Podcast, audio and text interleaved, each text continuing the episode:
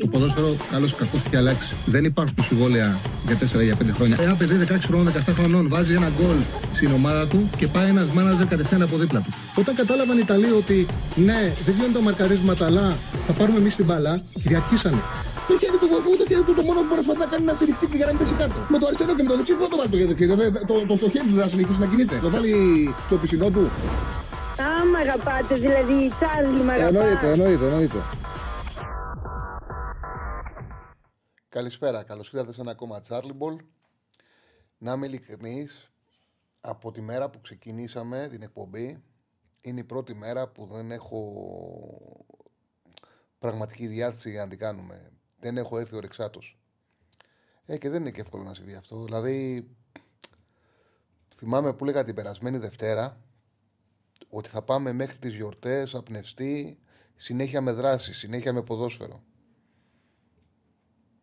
και μπάσκετ και. Δυστυχώς βλέπεις την πραγματικότητα την οποία υπάρχει τώρα και νομίζεις ότι είμαστε σε πόλεμο. Ανοίγεις. Η αστυνομία υπό ασύ καλεί τον Πρωθυπουργό να διακόψει όλα τα πρωταθλήματα σε κάθε άθλημα.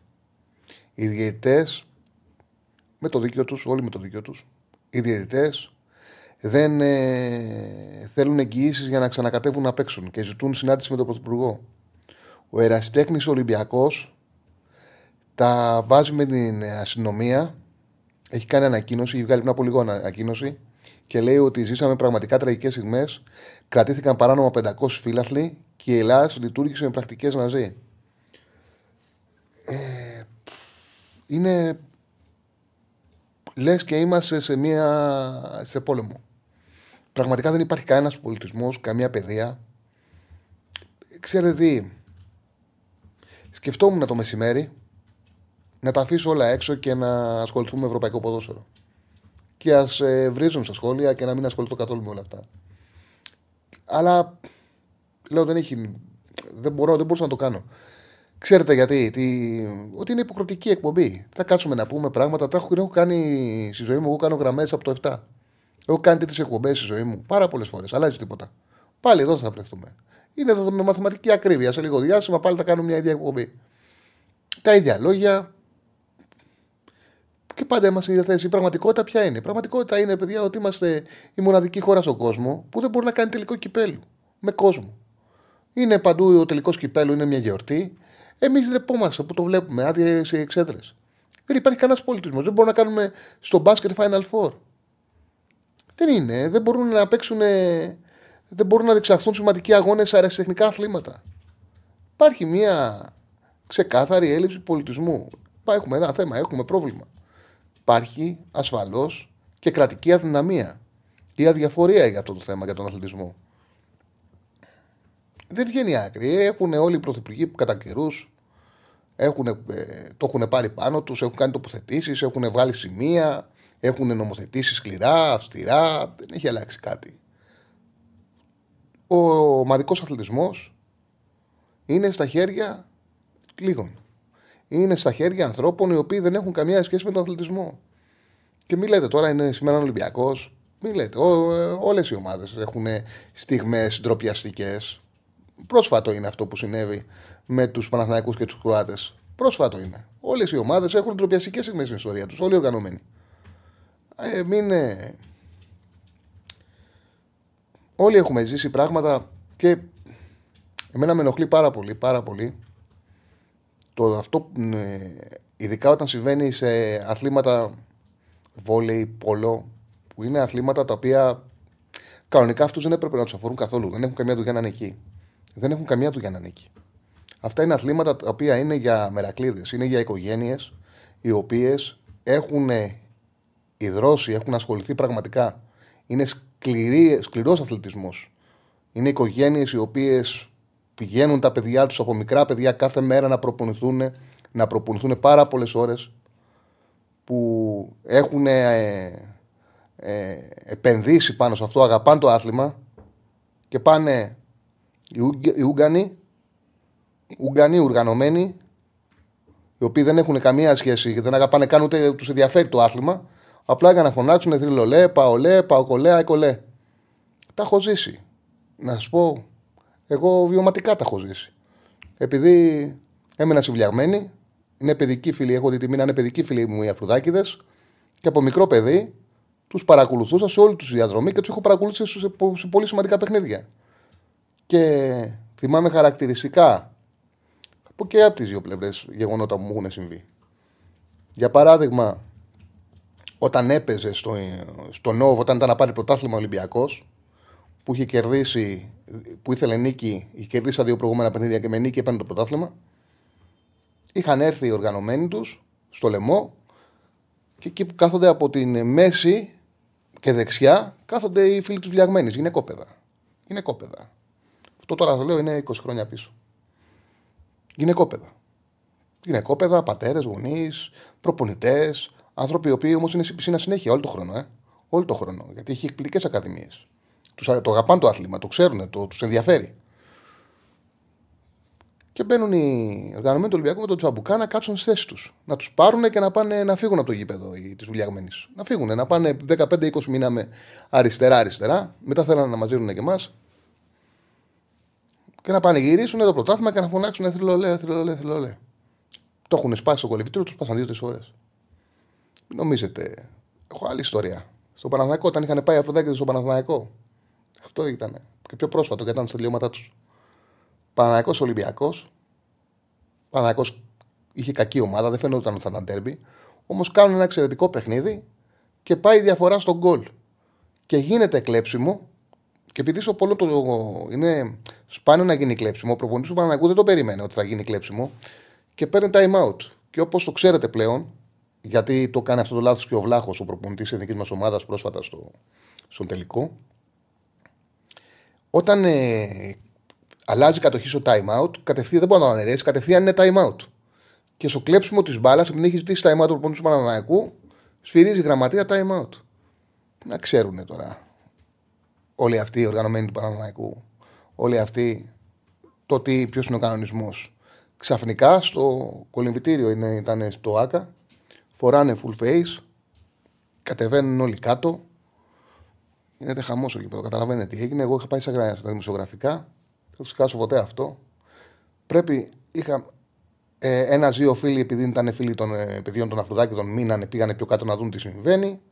Ένας φίλος από την παρέα, ο οποίος είναι και ο μοναδικός, ο οποίος είχε πραγματική αγάπη για το πόλο του Παναθηναϊκού. Πραγματικός Παναθηναϊκός με αγάπη για τον ερασιτέχνη του Παναθηναϊκού.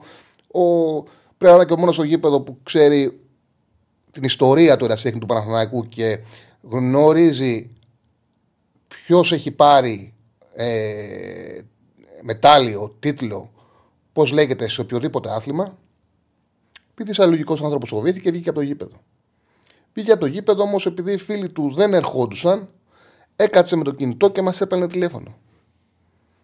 Και βγαίνουν οργανωμένοι, τον βλέπουν που είναι με το κινητό που είναι με το κινητό και ψάχνει και μας στέλνει μηνύματα που είσαι, που κάνετε. Άρρωστος Παναναναϊκός και αλλά με επίπεδο. Δηλαδή με γνώση, με αγάπη και για τον αστυνομικό αθλητισμό και με γνώση και για το άθλημα που παρακολουθούσε. Και τον σπάσανε στο ξύλο. Τον σπάσανε στο ξύλο. Γιατί τον είδανε να είναι έξω το γήπεδο και να είναι με το κινητό και να μας γράφει πού είστε, γιατί δεν μπαίνετε. Και τον σπάσανε στο ξύλο. Ε, φαντάζομαι περισσότερο έχετε δει τέτοια, ε, τέτοια αρρώστια, τέτοια πράγματα. Και δεν αλλάζουν. Ο καθένας έχει τη δική του ιστορία και είναι πράγματα επαναλαμβανόμενα, επαναλαμβανόμενα, επαναλαμβανόμενα. Έχουν πάρει τον αθλητισμό εγμάλωτο. Αυτή είναι η πραγματικότητα. Σε βόλεϊ, τώρα εγώ πότε. Βόλεϊ, μην τους ενδιαφέρει το βόλεϊ. Πάνε να φωνάξουν πάω, λέ, πάω, λέ, Τι είναι αυτά; Αθλήματα, εγώ το λέω με ειλικρίνεια και πολλοί διαφωνούν. Εγώ αειδιάζω όταν βλέπω να γίνονται μεταγραφές από Παναγιώτο και Ολυμπιακό σε αυτά τα αθλήματα. Τα οποία δεν έχουν έσοδα, δεν έχουν καμία δουλειά να δίνουν λεφτά. Αυτά τα αθλήματα, το ξαναλέω, είναι αθλήματα ερασιτεχνικά.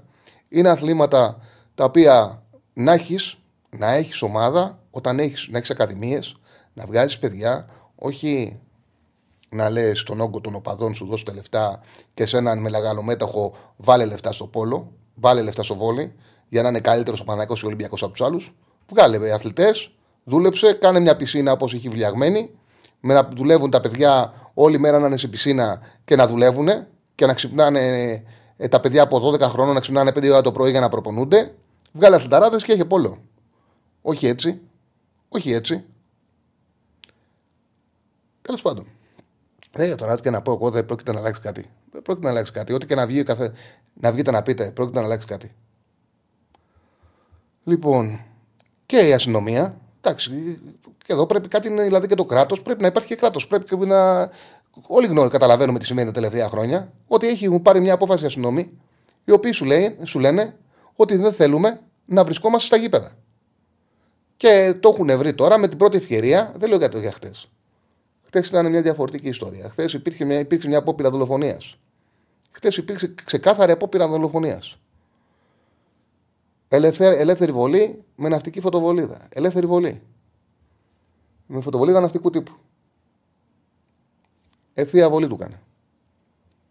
Δολοφονική ενέργεια. Όμως, γνωρίζουμε πλέον ότι τι κάνουν, επειδή δεν θέλουν να βρίσκονται στο γήπεδο, δεν θέλουν. Δεν θέλουν. Με την πρώτη ευκαιρία πετάνε τα δακρυγόνα τα χαλασμένα και, το, και, το κάνουν, το, και, το, και τα κάνουν γύσμα ίδια μου. Δεν μπορεί να αναπνέσει ο κόσμος, δεν μπορεί να αναπνέσουν τα παιδιά. Πάνε γονείς, ε, παιδιά με γονείς. Είχα το κουμπάρο μου, το λεκάκι, τον Νίκο, το, το κουμπάρο μου που του έχω βασίσει και το παιδί. Πήγε να δει Παναγικός Σπάκο, το τελικό κυπέλο. Του λέω: Τρελός, ρε, του λέω. Πας στο παιδί σου να δεις Παναγικός Σπάκο. Πάντα να δεις Παναγικό. Εγώ που είμαι τη δουλειά σου. Δεν έπρεπε να το πω αυτό. Αλλά δεν. Εννοείται, δεν πάτε τα παιδιά σας στο γήπεδο. Δεν πάτε τα παιδιά στο γήπεδο, είσαι θέλει να δει Παναγικό Σπάκο. Πήγε να δει, πήγε το γιο του να δει Παναγικό Σπάκο. Τι περίμενε, δεν περίμενε ότι τι θα συμβεί. Δεν το περίμενε. Φύγανε κλέκοντα. Πόσα φεύγανε; Πόσα φεύγανε; Όταν ακούω κάποιον να λέει πρέπει να γίνει κάτι να επιτραπεί μετακίνηση κυλάθλων με πιάνει μονοκέφαλο. Με το που το ακούω πιάνει μονοκέφαλο. Έχουμε παιδεία να έχουμε μετακίνηση φυλάθλων. Έχει καμιά. Κάποια, κανένας που μένει σε μια πόλη όρεξη να πηγαίνει στο τόσο Πανανακού του Ολυμπιακού, του Ζάκη και του Πάουκ. Την όρεξη τους έχουν. Ποτέ να μην γίνει μετακίνηση φυλάθλων. Ποτέ. Ποτέ. Ποτέ. Ναι, είναι, ε, δεν έχουμε πολιτισμό για να μπορέσουμε να το υποστηρίξουμε αυτό το πράγμα. Τι να κάνουμε τώρα. Δεν έχουμε, είμαστε απολύτιστοι. Ούτε ασυνόμευση σωστή υπάρχει, ούτε βούληση για να, υπάρχει, για να υπάρξει υπάρχει, τίποτα. Τίποτα. Τώρα λέω πράγματα τα οποία το έχω ξαναπεί. Ε, και γι' αυτό το λόγο δεν ήθελα να.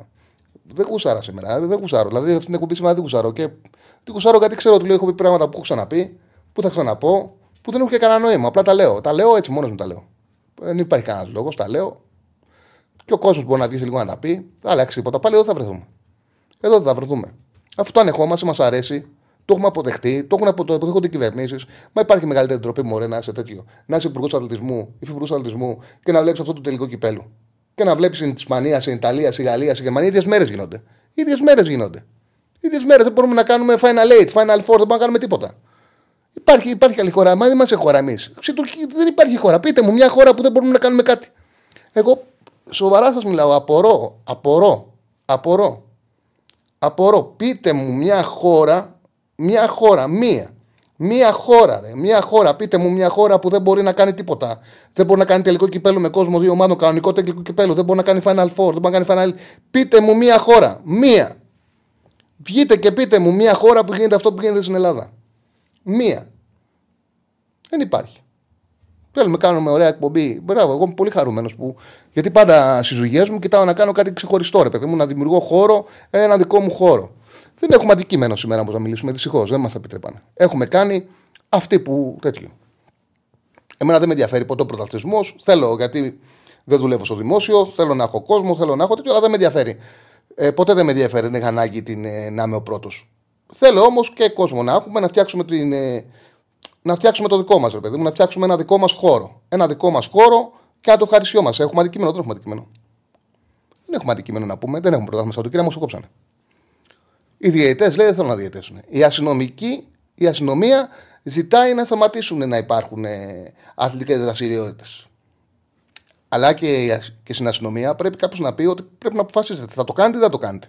Πάρτε μια απόφαση. Δεν μπορεί να το κάνετε έτσι όμως. Δεν μπορεί να συνεχίσετε να το κάνετε έτσι. Πάρτε μια απόφαση. Θα είστε στα γήπεδα, είναι, είναι δικιά σας δουλειά ή δεν είναι δικιά σας δουλειά. Να το μάθουμε, να ξέρουμε. Να αναγκαστούν και οι ομάδες να πάρουν απόφαση. Πώς θα φυλάκονται τα γήπεδά τους. Τι θα συμβεί. Κάποια στιγμή όμως κάτι πρέπει να γίνει. Δεν μπορεί να συνεχίσει αυτό το πράγμα. Τέλος πάντων, αυτά. Αυτά θα κάνουμε, Στεφάνε, θα ανοίξουμε γραμμές, τι θα κάνουμε. Μπορούμε να ανοίξουμε γραμμές, τι να κάνουμε. Ε, ανοίξουμε γραμμές.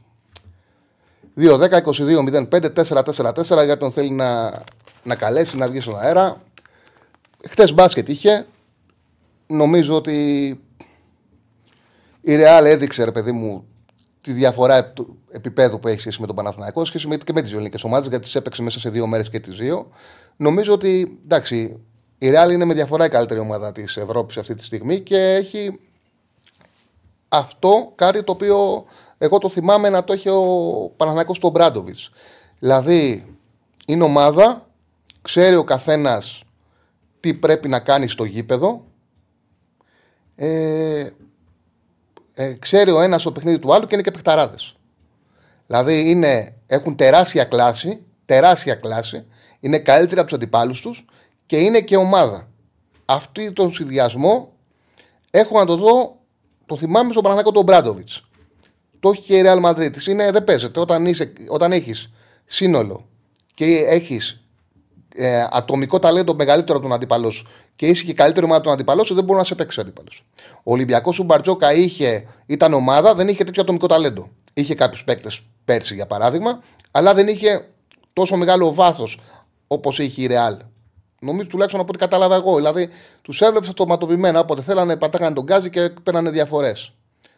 Πήγαιναν αυτοματοποιημένα. Ήταν μεγάλη διαφορά η Ρεάλ, της Ρεάλ απέναντι στον Παναγιώτο και απέναντι στον Ολυμπιακό. Τώρα ο Παναγιώ είναι μια ομάδα ατομικού ταλέντου αυτή τη στιγμή. Θέλει τον χρόνο του. Είναι πολύ μακρινό το να συζητάμε για τον Παναθηναϊκό να είναι ανταγωνιστικό σε αυτό το επίπεδο και νομίζω ότι πλέον έχει ανοίξει και η ψαλίδα του Ολυμπιακού γιατί στερεί αρκετά σε ατομικό ταλέντο. Δηλαδή, ο Ολυμπιακός μπορεί να έχει ομάδα, αλλά απέναντι στη Ρεάλ στερεί πολύ σε ατομικό ε, ταλέντο. Ανοίξα, ανοίγουμε γραμμές για τον θέλει να καλέσει στο 2-10-22-05-444. Σε φάνε με ενημέρωσέ με όταν καλέσει ο πρώτος για να το βγάλουμε στον αέρα να αρχίσουμε να συζητάμε τα παιχνίδια, τα πρόγραμμα της Ευρωλίγκα. Δεν έχουμε ποδόσφαιρο σήμερα. Δεν έχουμε Σαββατοκύριακο ποδόσφαιρο. Έχουμε ευρωπαϊκά παιχνίδια βέβαια. Θα ανοίξουμε και την 565 που είναι και σήμερα μαζί μας. Όπως πάντα μαζί μας και ο Σεφάνο Συναδεινό. Και θα μιλήσουμε και σημαντικά. Λοιπόν, ε, η Άσον Βίλα έχει περισσότερες νίκες με City, Liverpool και Arsenal, ε, λέει ο φίλος ο Πάνος. Μεγάλο παιχνίδι Άσον Βίλα Arsenal. Με, πολύ, με τεράστιο ενδιαφέρον. Με τεράστιο ενδιαφέρον, πραγματικά. Ε, για τη Real στέλνουν πάρα πολύ. Απίστευτη ομάδα η Real. Μου θύμιζε all time roster πραγματικά. Αν βλέπω άσο Juventus σήμερα, κοίταξε, η Juventus κάνει πρωταθλητισμό, φίλε μου. Ε, αξιοποιεί το γεγονός ότι δεν έχει ευρωπαϊκές διοργανώσεις. Έχει μετά από καιρό υγιής τον Κέζα και τον Βλάχοβιτ. Η Νάπολη αμυντικά έχει προβλήματα πάρα πολύ μεγάλα. Με την ντερ δηλαδή άμυνα της ήταν σχεδόν σουρωτήρι. Ε, νομίζω θα σκοράρει να πολύ. Εγώ θα το βλέπα γκολ, το, και το έχω δώσει κιόλας ε, στο αμφίσκολο γκολ γκολ στο 90 και δεν αποκλείω ότι μπορεί να έρθει και να το πάρει η Juventus με 2-1. Αλλά νομίζω ότι η Juventus η Νάπολη θα σκοράρει. Έχει και μια μεγάλη προϊστορία που σκοράρει πρόσφατη η Νάπολη απέναντι στη Juventus. Έχω την αίσθηση, κάτσε γιατί το έχω και γράψει κιόλας. Ε, να μην το πω λάθος. Νομίζω ότι είναι 8 συνεχόμενα παιχνίδια στο Τωρίνο και 11 παιχνίδια συνολικά απέναντι στη Juventus πάντα πρωταθλήματος που σκοράρει η Νάπολη απέναντι στη Juventus. Ε, κάτσε να σου πω ακριβώς την έχω, γιατί τα έχω σημειωμένα, τα έχω γραμμένα. Τη συγκεκριμένη προϊστορία. Ναι, είναι 11, όπως το, είναι 11 συνεχόμενα παιχνίδια απέναντι στη Juventus ανεξαρτήτου έδρας για το πρωτάθλημα που σκοράρει η Νάπολη και είναι 7 συνεχόμενα στο Τωρίνο.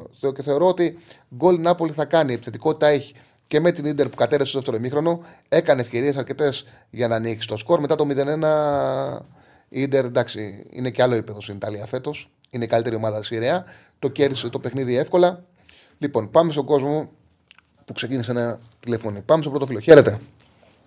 Γεια σου, Τσάρλι. Καλησπέρα, Κώστα, τι κάνεις; Να πω καλά. Α πούμε καλά με όλα αυτά που γίνονται. Ε, επειδή, Τσάρλι, αν μου επιτρέψεις, θέλω να πω μερικά πράγματα. Αν δεν σε πειράζει. Όχι, όχι, θα ναι. Γι' αυτό κάλεσες για να πεις.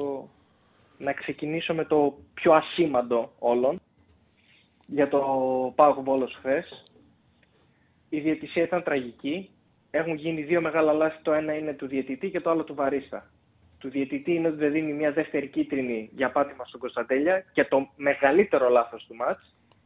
το, για το οποίο φταίει ο βαρίστας, όχι ο διαιτητής. Ο διαιτητής μπορεί να το χάσει. Ο βαρίστας δεν επιτρέπεται να το χάνει.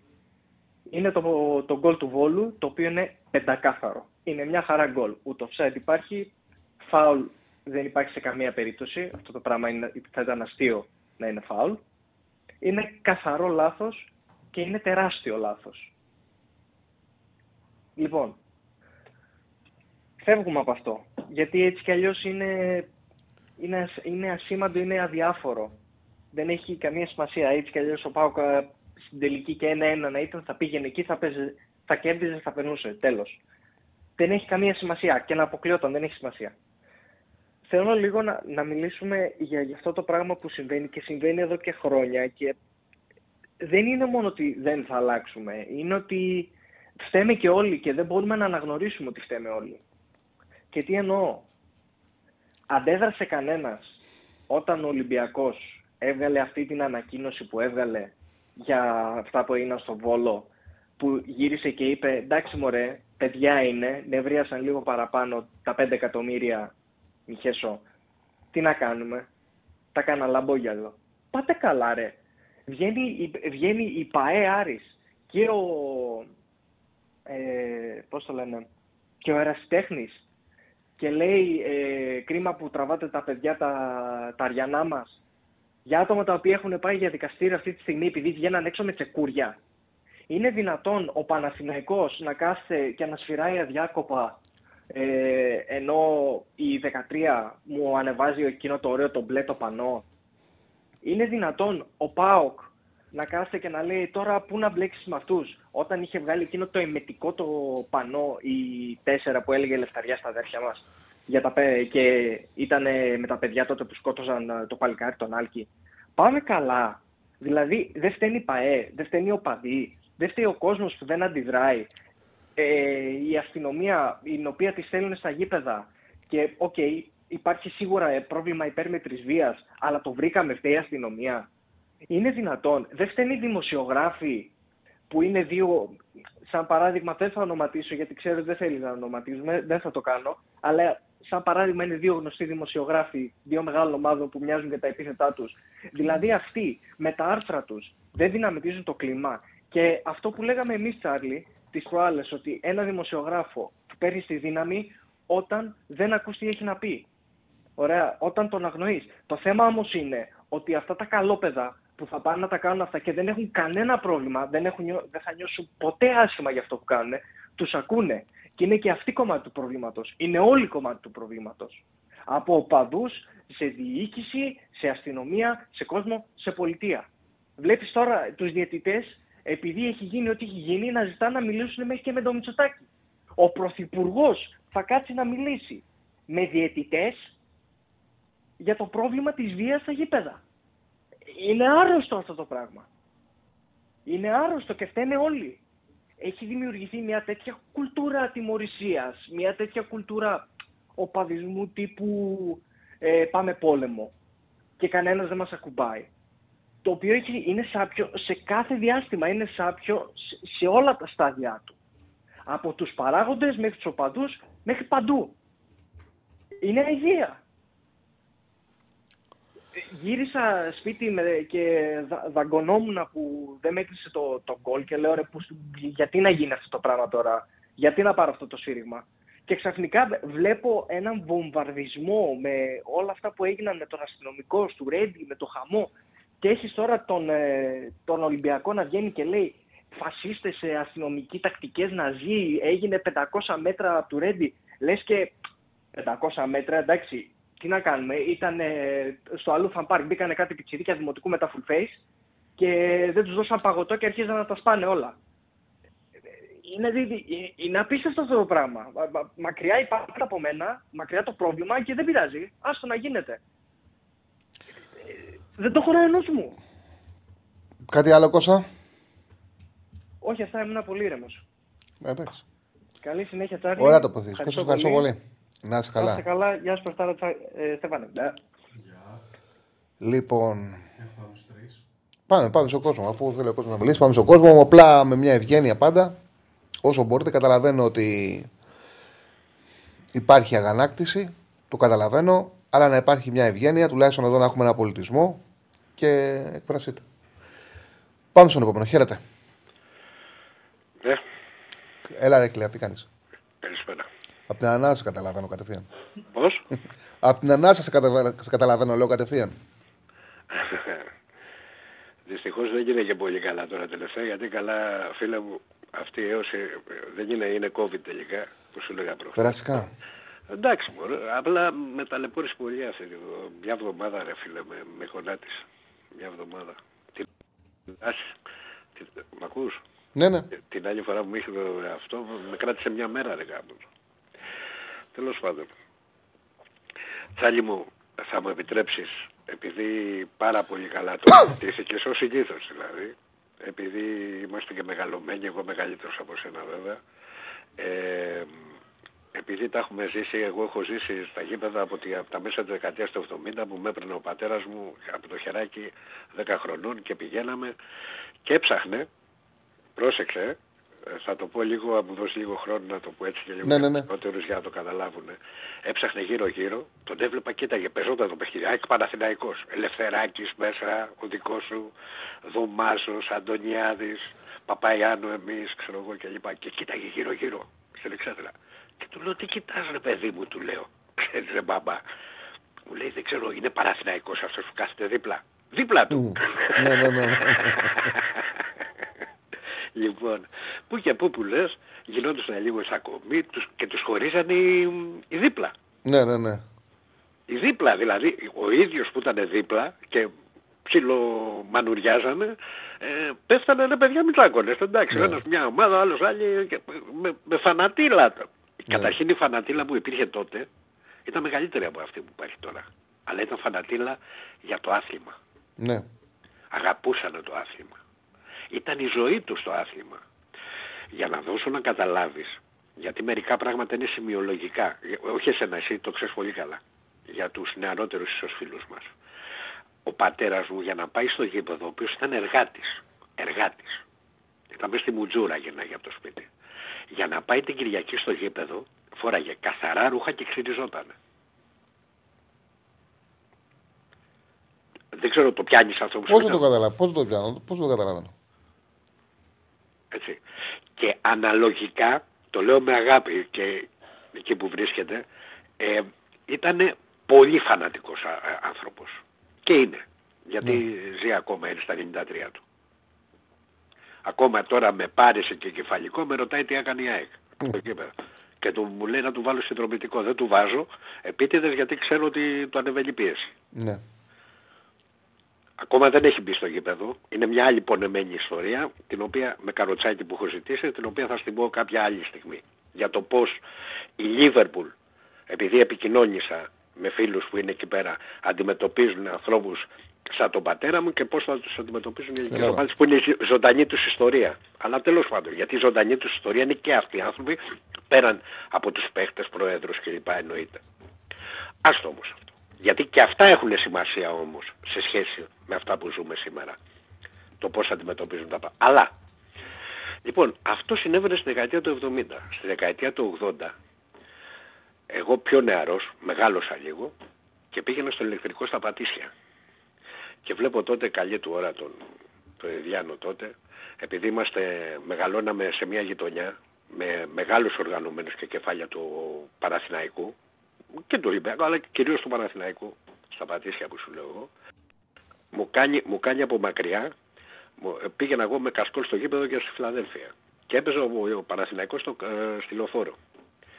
Πάω να κατέβω στο ηλεκτρικό και μου κάνω από μακριά σταμάτα. Το πιάνεις; Μ, Βέβαια. Αυτά δεν τα λέω για σένα. Ξέρω τα ξέρεις. Τα λέω για να ακούνε. Σταμάτα. Γιατί, για να μην πάω κάτω και με σαπίσουνε. Με προστατεύσαν οι ίδιοι. Όπως το κάναμε και εμείς. Έχω πέσει σε... Με συγχωρείς που θα το πω έτσι με ελευθεριότητα, δεν μου αρέσει να εκφ... ε, Δεν συμμετείχα άλλωστε ποτέ. Ειλικρινά, άμα ήταν θα στο έλεγα. Ε, σε ξύλο στην αυτή που γινόταν, που το παρακολουθούσα όπως πέρναγα και κάποια στιγμή όταν βάλανε κάποιον κάτω τρεις, σταματήσανε, φύγανε. Φύγανε. Δεν τον τελειώσανε. Σήμερα θα τον τελειώνανε. Ναι, Λοιπόν. σήμερα έχει διαφορετική κουλτούρα, όντως. Υπάρχει διαφορετική κουλτούρα Σήμερα πάρα πολύ δεν, σκληρή. ε, ε, δεν Τώρα είναι πάρα υπάρχουν, πολύ σκληρό. χρησιμοποιείς λάθος όρο με όλη την αγάπη σου. Ναι, ναι, έχεις δίκιο, έχεις δίκιο. Έχεις δίκιο. Δεν υπάρχουν υπάρχει. οπαδοί οργανωμένων ομάδων. Υπάρχουν συμμορίες. Είναι άλλο αυτό, άλλο οι οπαδοί. Οι οποίοι βρίσκουν αφορμή και στέγη ε, υποτίθεται σε οργανωμένους, σε κλαμπ οργανωμένων οπαδών. Τα οποία ουσιαστικά και πρακτικά και τυπικά, πάνω απ' όλα τυπικά, δεν υφίστανται. Αυτή τη στιγμή δεν υφίσταται κλαμπ οργανωμένων οπαδών. Το ξέρετε, το ξέρεις. Λογικά. Έχουν κλείσει από πρόπερση. Δεν στεγάζονται. Και αναμένουμε τις λέσχες. Έχω βάλει, και εγώ, έχω βάλει και εγώ το ποινικό μητρό και την υπογραφή μου για να έχουμε ένα σύνδεσμο που όταν ε, ήταν ανοιχτός, Απλά, Τρε- Αχι- Αχιλέα, σε διακόπτω για τρεπόσουν. 10 δευτερόλεπτα, για 10 δευτερόλεπτα να πω ότι αποφασίστηκε έκτακτη σύσκεψη αύριο, Ναι. Σάββατος στο Μαξίμου, για την οπαδική βία. Ναι, ναι. Θα είναι Ε, παρόν και ο Πρωθυπουργός Μητσοτάκης και ο οικονόμου, ο Φλωρίδης και ο Βρούτσης. προσωπικά τώρα που μου το έπεσε ανατρίχιασα. Εντάξει, το λέω σαν. ο- τη Ναι, ναι, ναι, συνέχεια. καλά έκανες, είναι δουλειά σου ασφαλώς. Έκανα απλά το σχολείο μου. Λοιπόν, Ναι, οκ. Λοιπόν, ε, κοίταξε να δεις. Ε, αυτή τη στιγμή δεν υπάρχουν οργανωμένοι οπαδοί. Αυτή τη στιγμή υπάρχουν συμμορίες. Και εδώ πέρα μπαίνει ένα πράγμα. Δύο, δύο, δύο φορείς έχουν την ευθύνη. Ας την κυβέρνηση. Δύο φορείς έχουν την ευθύνη. Η- Ο ένας φορέας είναι, δεν είναι ούτε ΠΑΕ, ούτε οργανωμένοι οπαδοί, ούτε δημοσιογράφοι, ούτε κανένας. Δύο είναι. Ο ένας είναι η UEFA, όσον αφορά το ποδόσφαιρο. Η UEFA και ο άλλος είναι η ελληνική αστυνομία. Η προέκτασή της βέβαια είναι η πολιτεία, το κράτος που λέμε. Λοιπόν, η UEFA τι κάνει, λέει κύριε κοιτάξτε, ξέρω τώρα θα σε εκνευρίσω. Το ξέρω. Με, ε, θέλω όμως καταχρώ με Όχι, την όχι, αγάπη απλά σου δεν- απλά δεν και καταλαβαίνω άσε τι- με, δεν άσε με καταλαβαίνω θα τι σου λέει η πω. UEFA, αλλά Ακριβώς, το λέω πριν για να μην σε εκνευρίσω και να σε προετοιμάσω. Λοιπόν, Δεν έχει κρυφτούμε, εντάξει.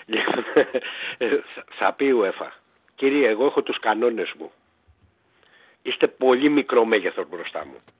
Θέλετε να συμμετέχετε σε μένα; Πολύ ωραία.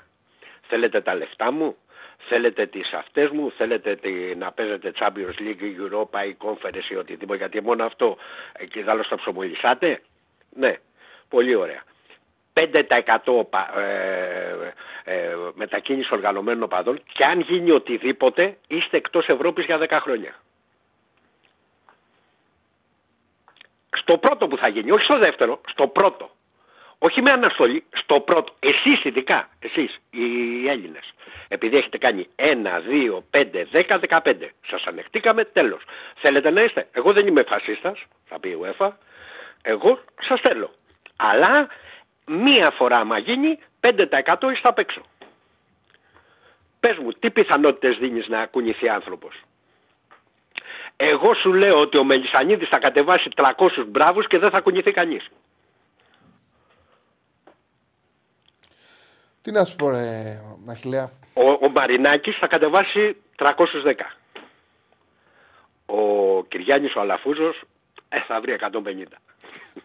Εντάξει, απλά θέλουν πολύ μήνυμα και έχουν δίκιο ότι τα κάνανε στο βόλιο όμως. Στο βόλιο τι να κάνεις; Όχι, να όχι, τους, ε, να τους, όχι, πω- όχι. να, να τους βγάλουμε Άκου- τελείως. άκου να δεις.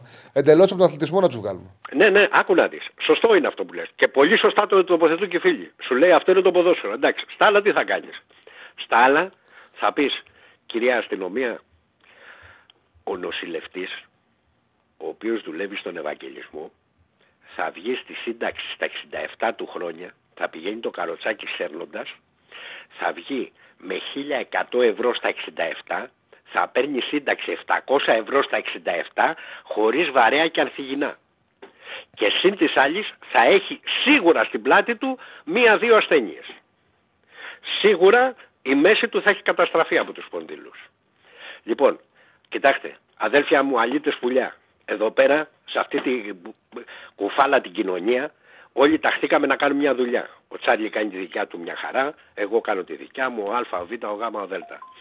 Όποιος δεν θέλει να πάει να γίνει κομμωτής. Αυτό δεν σημαίνει ότι πρέπει ο άλλος να το σημαδεύει με ευθεία βολή. Αυτός που το συμμαζεύει με ευθεία βολή θα πάει φυλακή. Αυτό είναι το κράτος. Και θα κάνουμε όλη την προσευχή μας για το παλικαράκι το οποίο είναι στο νοσοκομείο αυτή τη στιγμή και εγώ ξέρω πάρα πολύ καλά πόσο δύσκολη είναι η κατάσταση, ότι την χάνει. Έτσι. Λοιπόν, να βγει ζωντανός και να πάει υγιής στην οικογένειά του πίσω και στη δουλειά του. Και να μην ξανασυμβεί αυτό. Αλλά για να μην ξανασυμβεί αυτό πρέπει να γίνουν πέντε πράγματα. Τα ευχολόγια, τα γύρω-γύρω, τα όλοι μαζί και φταίει και εκείνος, φταίει και άλλος, φταίει και το παράλληλος, αυτά εγώ φίλε από την μικρό κοσμό μου, από το Δήμο μου, μέχρι το κράτος, μέχρι την παγκόσμια κοινωνία τα έχω βαρεθεί. Ότι φταίει, τα έχουμε βαρεθεί όλοι μας. φταίει γενικός κάποιος. Είναι πολύ συγκεκριμένα τα πράγματα που πρέπει να ξεκινήσεις Τσάρλι. Και τα δύο συγκεκριμένα πράγματα είναι, το ένα είναι αυτό που σου είπα και το άλλο και το άλλο είναι η αστυνομία. Η αστυνομία πρέπει να κάνει τη δουλειά της. Η αστυνομία δεν έχει επιλογή. Πες το Ακυλέα, ολοκλήρωσε γιατί είμαστε γεμάτοι από γραμμές. Πες ναι, χίλια συγγνώμη. Η, επιλο...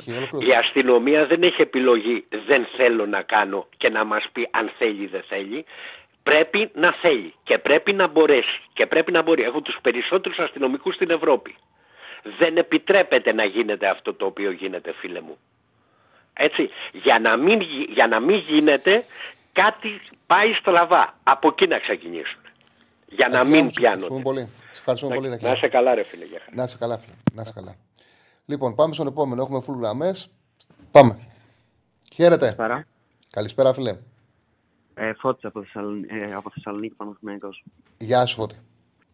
Ε, θέλω να πω κι εγώ μερικά πράγματα ε, για όσα γίνονται δεν γίνεται να στέει πάντα το εξωτερικό, να μας στέει που δεν έχουμε... Να θέλουμε πάντα να επιβλέπουμε ξένοι τα πρωταθλήματά μας, τους οπαδούς μας, τις ζωές μας, την οικονομία μας, τα πάντα. Ε, γενικά πρέπει κάποια στιγμή, σαν Έλληνες μόνοι μας, ε, να φτιάξουμε γενικά λίγο τη ζωή μας, τον αθλισμό, το ποδόσφαιρό μας, το handball, το πόλο, το βόλεϊ. Δηλαδή πρέπει να υπάρχει παρέμβαση στο εξωτερικό για να γίνει ένας αγώνας βολέι. Ποιος ε, Ολυμπιακός και Παναθηναϊκός νοιαζόταν, ποιος θα κερδίσει χθες. Εγώ αγαπάω πολύ τον Παναθηναϊκό και ήθελα χθες να κερδίσει. Ε, άμα έχανε χθες από Παναθηναϊκός στον Ολυμπιακό, εγώ έχω λόγο να πάω να κάνω επεισόδια. Έχουν, ε, σχέση αυτή με το άθλημα. Θα πηγαίνουν σε κανένα άλλο, σε κανένα άλλο άθλημα, σε κανένα άλλο παιχνίδι εκτός από το Ολυμπιακός Παναθηναϊκός. Ακριβώς, δεν πηγαίνουν σε κανέναν άλλο. Μα αυτή είναι η αρρώστια. Είναι λάθος. Ακριβώς. Και αυτό το λέω εγώ, λέω, λέω λάθος, ότι για μένα ναι, το πρόβλημα είναι δεν επιτρέπεται να έχουν αυτές οι ομάδες, ε, αυτοί οι σύλλογοι να έχουν σε ερασιτεχνικά αθλήματα να έχουν ομάδες. Από πού. Από πού. Αυτά είναι αθλήματα τα οποία έχεις παραγωγή, δουλεύεις σε ακαδημίες, βγάζεις αθλητές. Έχει αυτό. Ε, ναι, να συνεχίσεις. Πώς κάνουν ε, ομάδες αυτοί; Ο Ολυμπιακός και ο κάνουν ομάδες επειδή έχουν πολλούς φιλάθλους, δώσε συνδρομή. Μετά λένε, έλα τα δε επιχειρηματία που Ολυμπιακός που Παναναναϊκός, σκάσε να πάρεις δύο μεταγραφές. Σκάσε λεφτά, σκάσε λεφτά. Και έχουν και τους οργανωμένους οι οποίοι όταν παίζει τέρμι πηγαίνουν. Και ουσιαστικά έχουν, όπως γίνεται παντού, κάνουν ε, σε ένα άθλημα το οποίο είναι τελείως διαφορετικό ο χαρακτήρας του, του κάνουν κατάληψη. Αυτό συμβαίνει. Και βγάζουν, και βγάζουν μια οπαδική και βγάζουν ε, την έχθρα που έχουν στα άλλα αθλήματα, επειδή είναι πιο εύκολο, πάνε και τη βγάζουν εκεί. Και έχουν ξεφτυλίσει το βόλεϊ. Κάθε χρόνο γίνονται τα πιο άκραια επεισόδια γίνονται στο βόλεϊ. Έχουν διαλύσει ένα άθλημα το οποίο είναι ωραίο για αυτούς που τους αρέσει να το βλέπουν. Πάνε ούτε καταλαβαίνουν τι σημαίνει. Εγώ το έχω δει στο πόλο, ούτε καταλαβαίνουν, ούτε τους νοιάζει, ούτε τους ενδιαφέρει. Πάνε για να κάνουν τα δικά τους. Δεν είναι. Τι να πεις. Ναι, δεν είναι, δεν είναι δύσκολο να μην τους επιτρέπεται είσοδος. Σα επιτρέπεται είσοδος μόνο στους γονείς, ε, στις ακαδημίες, στους αθλητές. Ε, και ε, ας πούμε και σε κάποιον οπαδό που θα πάρει διαρκείας. Τώρα, για το συγκεκριμένο άθλημα, ας πούμε, και θα δώσει λεφτά και ξέρεις ότι δεν θα δημιουργήσει πρόβλημα. Γιατί οι ομάδες ξέρουν ποιοι θα δημιουργήσουν ένα πρόβλημα και ποιοι δεν θα δημιουργήσουν. Και δεν καταλαβαίνω τι κερδίζουν οι ΠΑΕ όταν ελευθερώνουν ε, όλους αυτούς τους οργανωμένους. Τι κερδίζουν οι ΠΑΕ από τους 50% βλάκες που έχει κάθε ΠΑΕ ε, και τους ελευθερώνουν και βάζουν δικηγόρους να τους βγάζουν από, το, από την κάθε... Αυτός συνέβαινε ειδικά τα παλιότερα χρόνια πολύ. Πάντως τώρα επειδή τα πράγματα έχουν ξεφύγει, για μένα μια λύση. Μία, δεν λέω η λύση. Λέω μία λύση. Η λύση δεν είναι ούτε μία. Λέω μία λύση είναι ότι πρέπει να ψηφιοποιηθούν πάρα πολύ ε, η νομοθεσία για όσους κάνουν επεισόδια και για όσους πιάνονται από αυτοφόρο. Πάρα πολύ. Δηλαδή αυτός τώρα που έκανε απόπειρα δολοφονίας ε, πρέπει να, να, να μην δει το σπίτι του, να το δει μετά από 40 χρόνια. Γιατί έκανε απόπειρα δολοφονίας. Πρέπει ε, αυτός ο οποίος πέταξε την κροτίδα στο γήπεδο, εκτός από το να μην ε, ξαναπάει ποτέ σε γήπεδο, να έχει και άλλες νομικές συνέπειες. Θα πρέπει να είναι πάρα πολύ αυστηρή η νομοθεσία, ώστε άμα το δει, αν το δεις εσύ ότι αυτός που πέταξε κροτίδα πληρώνει τις μαλλιάς, ε, τα μαλλιά της κεφαλής του, να μην ξανατολμήσει να κάνει κάτι αντίστοιχο. Άμα δεις, και είμαστε το 2023, πάμε 24, έτσι. Η τεχνολογία είναι πλέον. Ε, τους βρίσκεις όλους. Άμα δεις ότι αν κάνω κάτι θα με πιάσουν από αυτοφόρο, θα με πιάσουν πάρα πολύ λίγε μέρες και την έχω βαμμένη άσχημα, άσχημα, έχω τελειώσει, δεν πρόκειται να ξανακάνεις. Αυτή είναι η πραγματικότητα. Αλλά γιατί έχουν μάθει, έχουν μάθει να κρύβονται στον όχλο. Όλοι μαζί πάνε. Όλοι μαζί πάνε. Δεν πάει ένα ένα, όλοι μαζί. Και θεωρούν ότι κρύβονται. Αν σταματήσουν να κρύβονται και τους ξεχωρίσουμε από τη μάζα και πούμε να αυτός μέσα. Αυτός μέσα. Αυτός μέσα. Δεν θα ξαναβγείς, ρε φίλε. Τελείωσες. Τελείωσες. Αυτό ήταν. Το έκανες μία, τελείωσες. Μέσα. Ε, θα τελειώσει αυτό κάποια στιγμή. Γιατί ο φόβος της ε, ατομικής τιμωρίας είναι που μπορεί να το σταματήσει αυτό. Τι δεν με παίρνει πια. Δεν με παίρνει. Όταν θα πρέπει κάποια στιγμή το κράτος να καταλάβει ότι δεν πρέπει άλλο να τους παίρνει. Δεν πρέπει αυτό το ταβαζιλίκι που γίνεται στον ελληνικό αθλητισμό πρέπει να σταματήσει. Πρέπει να σταματήσει να τους παίρνει. Μας έχουν καταστρέψει ό,τι πιο ωραίο έχουμε, ό,τι πιο ωραίο δευτερεύον έχουμε στη ζωή μας. Τον αθλητισμό. Τι πιο ωραίο, ρε παιδί μου, να κάτσεις να δεις ένα Final Eight, Final Four στο μπάσκετ και να έχουν πάει ε, οπαδοί όλων των ομάδων στο γήπεδο. Τι πιο ωραίο να δεις ένα Παναθηναϊκός Ολυμπιακός και να έχει έστω ένα τελικό κυπέλου και να είναι μοιρασμένοι. Να έχει, να έχει και 2.000-3.000 κενά. Ελλάδα είμαστε, ok, okay, αλλά να έχει 30 και 30.000 Παναθηναϊκούς Ολυμπιακούς ή οποιαδήποτε άλλη ομάδα θέλει. Τι πιο ωραίο. Μας έχουν κόψει, μας έχουν κόψει τα πάντα, δεν μπορούμε να έχουμε τίποτα. Τίποτα δεν μπορούμε να έχουμε. Και σε λίγο δεν θα μπορούμε να έχουμε ούτε ποδόσφαιρο. Συνέχισε, φίλε μου. Ε, ναι, συμφωνώ ε, με όλα. Και τέλος πάντων, ήθελα να πω ότι από την εμπειρία μου, ε, όταν το κράτος θέλει και η αστυνομία να μην γίνονται επεισόδια, κάνει τα πάντα για να μην γίνουν. Θυμάμαι πέρσι στο, στο Παναθηναϊκό ΣΑΕΚ που έκρινε τον τίτλο στη λεωφόρο. Ε, είχε αστυνομία στη λεωφόρο από τις 10 το πρωί απ' έξω και δεν έμπαινε κανείς. Ε, Ok, okay, γίνανε κάποια μικροεπισόδια με δακρυγόνα για κάποιους που πήγαν να παραβιάσουν και αυτά και γίνεται και αλόγιστη χρήση δακρυγόνων και οι αστυνομικοί δεν είναι εκπαιδευμένοι και όλα αυτά. Αλλά δεν γίνανε επεισόδια. Και, και η ΑΕΚ να κέρδιζε 0-1. Δεν υπήρχαν μέσα. Δεν πέρασε τίποτα. Ε, όταν θέλει το κράτος να μην γίνονται επεισόδια, δεν γίνονται. Ε, στο ΟΑΚΑ τώρα, στο, στο μπάσκετ, από φέτος που αποφάσισε η διοίκηση ο Γιανακόπουλος και αυτά και είπε ότι ε, οι μπαχαλάκιδε τέλο θα κοπούν αργά ή γρήγορα τέλος. Γιατί θα αρχίσουν να τους ε, συλλαμβάνουν, να τιμωρούνται κτλ. Ε, όταν εγώ πηγαίνω γήπεδο, ε, ας πούμε χθες με τη Ρεάλ, ε, αν ήμουν στην Αθήνα θα πήγαινα, θα πήγαινα με διπλό εισιτήριο γιατί ήξερα ότι θα μπω με διπλό εισιτήριο. Και θα ήμασταν ε, υπεραριθμία. Και αν έκανα εγώ κάτι, ποιος θα τιμωρούταν που μπαίνω εγώ με διπλό εισιτήριο; Γιατί να μπαίνει ο κόσμο χωρίς εισιτήριο μέσα; Ε, γενικά, γιατί να πηγαίνω εγώ στο γήπεδο και να μην με ελέγχει αστυνομικός; Έχω πράγματα πάνω μου και δεν τα ελέγχει καν. Δεν θα μου κακοφανεί αν με ελέγξει. Μου κακοφαίνεται που δεν με ελέγχει και ας είμαι και 19 χρονών. Αυτά. Σε ευχαριστώ πάρα πολύ. Και εγώ. Για τον φίλο που ρωτάει αν είναι σωστό το αίτημα των διαιτητών για ανέβασε το μου λίγο, ε, να μην γίνεται το παιχνίδι αν έχει στείλει μια ομάδα ανακοίνωση πριν τον αγώνα αντί του διαιτή. Ε, οτι, οτιδήποτε μπορεί να τους προστατεύσει, ασφαλώς και είναι σωστό. Οτιδήποτε μπορεί να τους προστατεύσει, ασφαλώς και είναι σωστό. Δεν ξέρω πώς μπορεί να γίνει με Έλληνες διαιτητέ αυτό, να υπάρχει πραγματική προστασία όταν απειλούν οικογένειες, όταν απειλούν τα σπίτια τους, όταν ξεφεύγει από την λογική, ξεφεύγει από τον στο γήπεδο. Ο ξένος διαιτητής έρχεται, μπορεί να προστατευτεί. Σφυρίζει το παιχνίδι, παίρνει το αεροπλάνο, πάει στην πατρίδα του. Να του κάνεις. Ο Έλληνας διαιτητής πώς θα προστατευτεί; Θα έχει security η οικογένειά του όλο το, σε όλη τη ζωή; Είναι μια λύση, ok. Okay.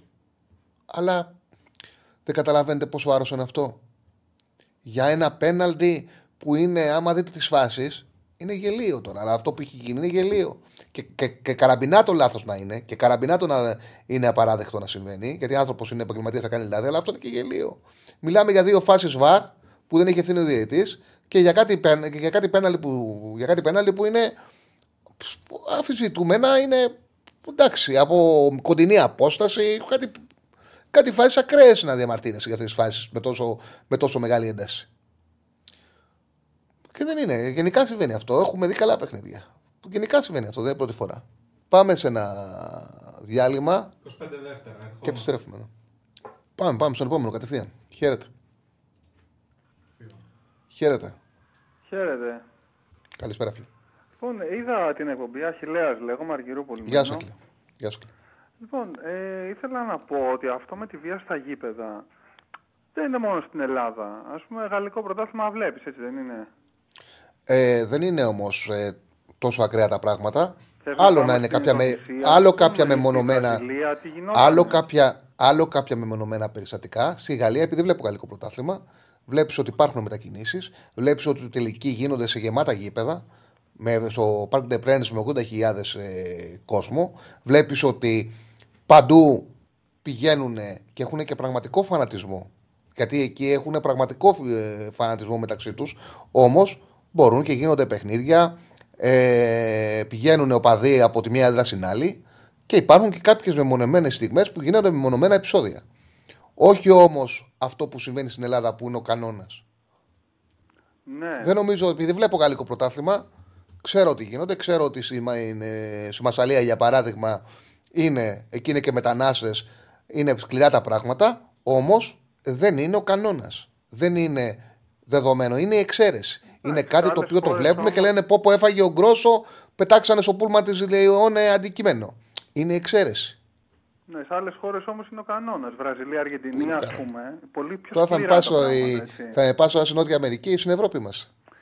Ε, και δεν είμαστε- πιστεύω ούτε εκεί- Είμαστε, ρε και- Τσάρλι, είμαστε. ούτε- Εγώ ούτε δεν εκεί καταλαβαίνω πιστεύω. τι Είμαστε. είμαστε στην Ναι, Ελλάδα, δεν διαφωνώ. είμαστε στα Βαλκάνια. Ούτε εκεί πιστεύω ότι αναγκάζονται να κάνουν τελικούς ε, χωρίς φιλάθλους. Ούτε εκεί. Πραγματικά πιστεύω ούτε εκεί. Πάντως, να σου Δηλαδή, πω το κάτι. πας, δηλαδή πάντα το πας στα άκρα, αλλά ούτε εκεί. Νομίζω ότι αυτό που συμβαίνει εδώ είναι πρωτοφανές. Αυτό πιστεύω εγώ. Ναι, απλά ε, ένα, ε, ένας τρόπος αντιμετώπισης αυτού του φαινομένου είναι η αστυνομία, ρε παιδί μου. Σε κάθε περιοχή. Δεν ξέρει ποιοι είναι οι συνδεσμοί της ηχομένοι. Δεν τους ξέρει, εδώ εγώ τους ξέρω. Εσύ τους ξέρεις, όλοι τους ξέρουμε. Και συν του ότι... Εγώ δεν τους ξέρω. Δεν, τους ξέρω. Να σου πω δεν, κάτι, δεν, δεν ωραία, εσύ ασχολούμαι. μπορεί να μην τους Δεν μπορώ να ξέρεις. πω τους γνωρίζω, δεν τους ξέρω, δεν ασχολούμαι. Δεν, δεν τους Ωραία, γνωρίζω. εσύ μπορεί να μην τους Αλλά ξέρεις, ότι, η αστυνομία αλλά τους ότι ξέρει αν έναν ασχοληθούν, έναν, ρε, εσύ. αν ασχοληθούν σοβαρά, αν ασχοληθούν σοβαρά, ασφαλώς μπορούν να τους βρούνε. Ασφαλώς μπορούν να τους βρούνε. Λοιπόν, Πλέον κοίτα. μπορεί να βρεις τους πάντες. Και επίσης λέμε για μια χούφτα αλήτες. Σωστός ο τίτλος, αλλά οι αλήτες μήπως είναι εκείνοι οι οποίοι ξέρουν ε, ότι στην περιοχή την Τάδε υπάρχει μια χαρτοπαιχτική λέσχη και κάνουν τα στραβά μάτια γιατί παίρνουν ε, παραδάκι; Τι ήταν το Greek Mafia που βγάλανε πριν λίγο καιρό; Γιατί όλα Ναι. αυτά που λέμε, ξέρω εγώ, για απαδική βία και σύνδεσμοι, έχουν άμεση σύνδεση με όλα αυτά. Έτσι. Έτσι δεν είναι. Δεν έχουν με διακίνηση ναρκωτικών, εγκληματική δραστηριότητα γενικά, προστασία και όλα αυτά δεν έχουν. Και εγώ πιστεύω ότι η αστυνομία τους ξέρει έναν έναν σε κάθε περιοχή ποιοι είναι. Απλά πέφτει ένα χέρι και λέει: Έλα, έλα, ηρέμησε τώρα. Άστον αυτόν. Ε, αν δεν σταματήσει αυτό το χέρι, θα συνεχίσουμε να τρώμε στη μάπα αυτά που τρώμε μια ζωή. Έτσι νομίζω. Τι λες και εσύ; Καταλαβαίνω τι λες και δεν μπορώ να πω ότι έχεις άδικο η βάση της τοποθέτησής σου. Ναι, αυτό. Ε, Θέλω να σου πω ότι στη... εγώ πιστεύω ότι γίνονται ακραία πράγματα πολύ χειρότερα. Θέλω να σου πω ότι στην Ινδονησία σκοτώθηκαν 150 άνθρωποι σε αγώνα. Καλά, μην με πας τώρα στην Ινδονησία. Ότι σκοτώθηκαν 150 άτομα. Εδώ μιλάμε, είμαστε στην Ευρώπη και εδώ βλέπουμε και τι η συμβαίνει. Ευρώπη, Τι... φίλε, όμως, Και εδώ δεν βλέπουμε είναι τι στην συμβαίνει. Ινδία. Δηλαδή, τι θε να μου πεις, Στην ότι δεν Ινδία, γίνεται ωραία, τίποτα. αυτές τις χώρες. Τι θε να μου πεις, ότι δεν γίνεται τίποτα εδώ πέρα; Όχι, δεν λέω αυτό. Τι, τι πας να μου πεις; Λέω ότι είναι πανευρωπαϊκό φαινόμενο. η Δεν βία είναι στα πανευρωπαϊκό. γήπεδα. Όχι, όχι. Αυτό που συμβαίνει εδώ είναι δικό μας. Δεν είναι πανευρωπαϊκό. Δεν είναι πανευρωπαϊκό. Είναι δικό μας.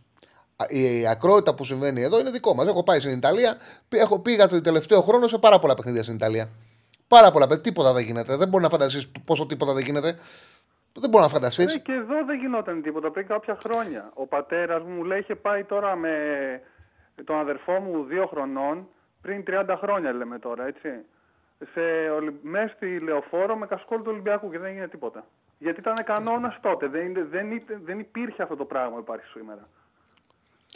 Ισχύει Σε αυτό. ευχαριστώ. Σε ευχαριστώ, φίλε. Γεια σου, γεια σου. Να είσαι καλά. Πάμε στον επόμενο. Καλησπέρα. Καλησπέρα φίλε μου Τσάρλι. Καλησπέρα, φίλε. Ο Ιάκωβος από Σαντορίνη με μ' ακούς; Γεια σου, Ιάκωβε. Α, ακούγομαι κανονικά, έχουμε κάποιο θέμα; Καμπάνα. Καμπάνα. Ε, θα ήθελα λίγο χρόνο να αφιερώσουμε σε αυτό γιατί μένουμε λίγο στην επιφάνεια της, αστυνομ... της αστυνόμευσης και της, ε, ε, του ελέγχου των φαινομένων ενώ πραγματικά είναι ένα κοινωνικό φαινόμενο που αφορά το, το, τον ίδιο τον επαγγελματικό αθλητισμό. Ο επαγγελματικός αθλητισμός, ε, ομαδικός αθλητισμός ξεκίνησε ως μια εναλλακτική των ιερόδουλων. Τι θέλω να πω με αυτό. Γεμίζουμε τα γήπεδα, φτιάχνουμε παδούς, κάνουμε συνδέσμους για να μπορούμε να αποσυμφορούμε την ανέχεια που συμβαίνει γύρω μας. Τα γήπεδα από ένα σημείο και μετά μετατράπηκαν σε χώρους αποσυμφόρεσης των ψυχολογικών μας προβλημάτων. Κάναμε συνδέσμους για να ανήκουμε κάπου. Να νομίζουμε ότι έχουμε κάποια δύναμη.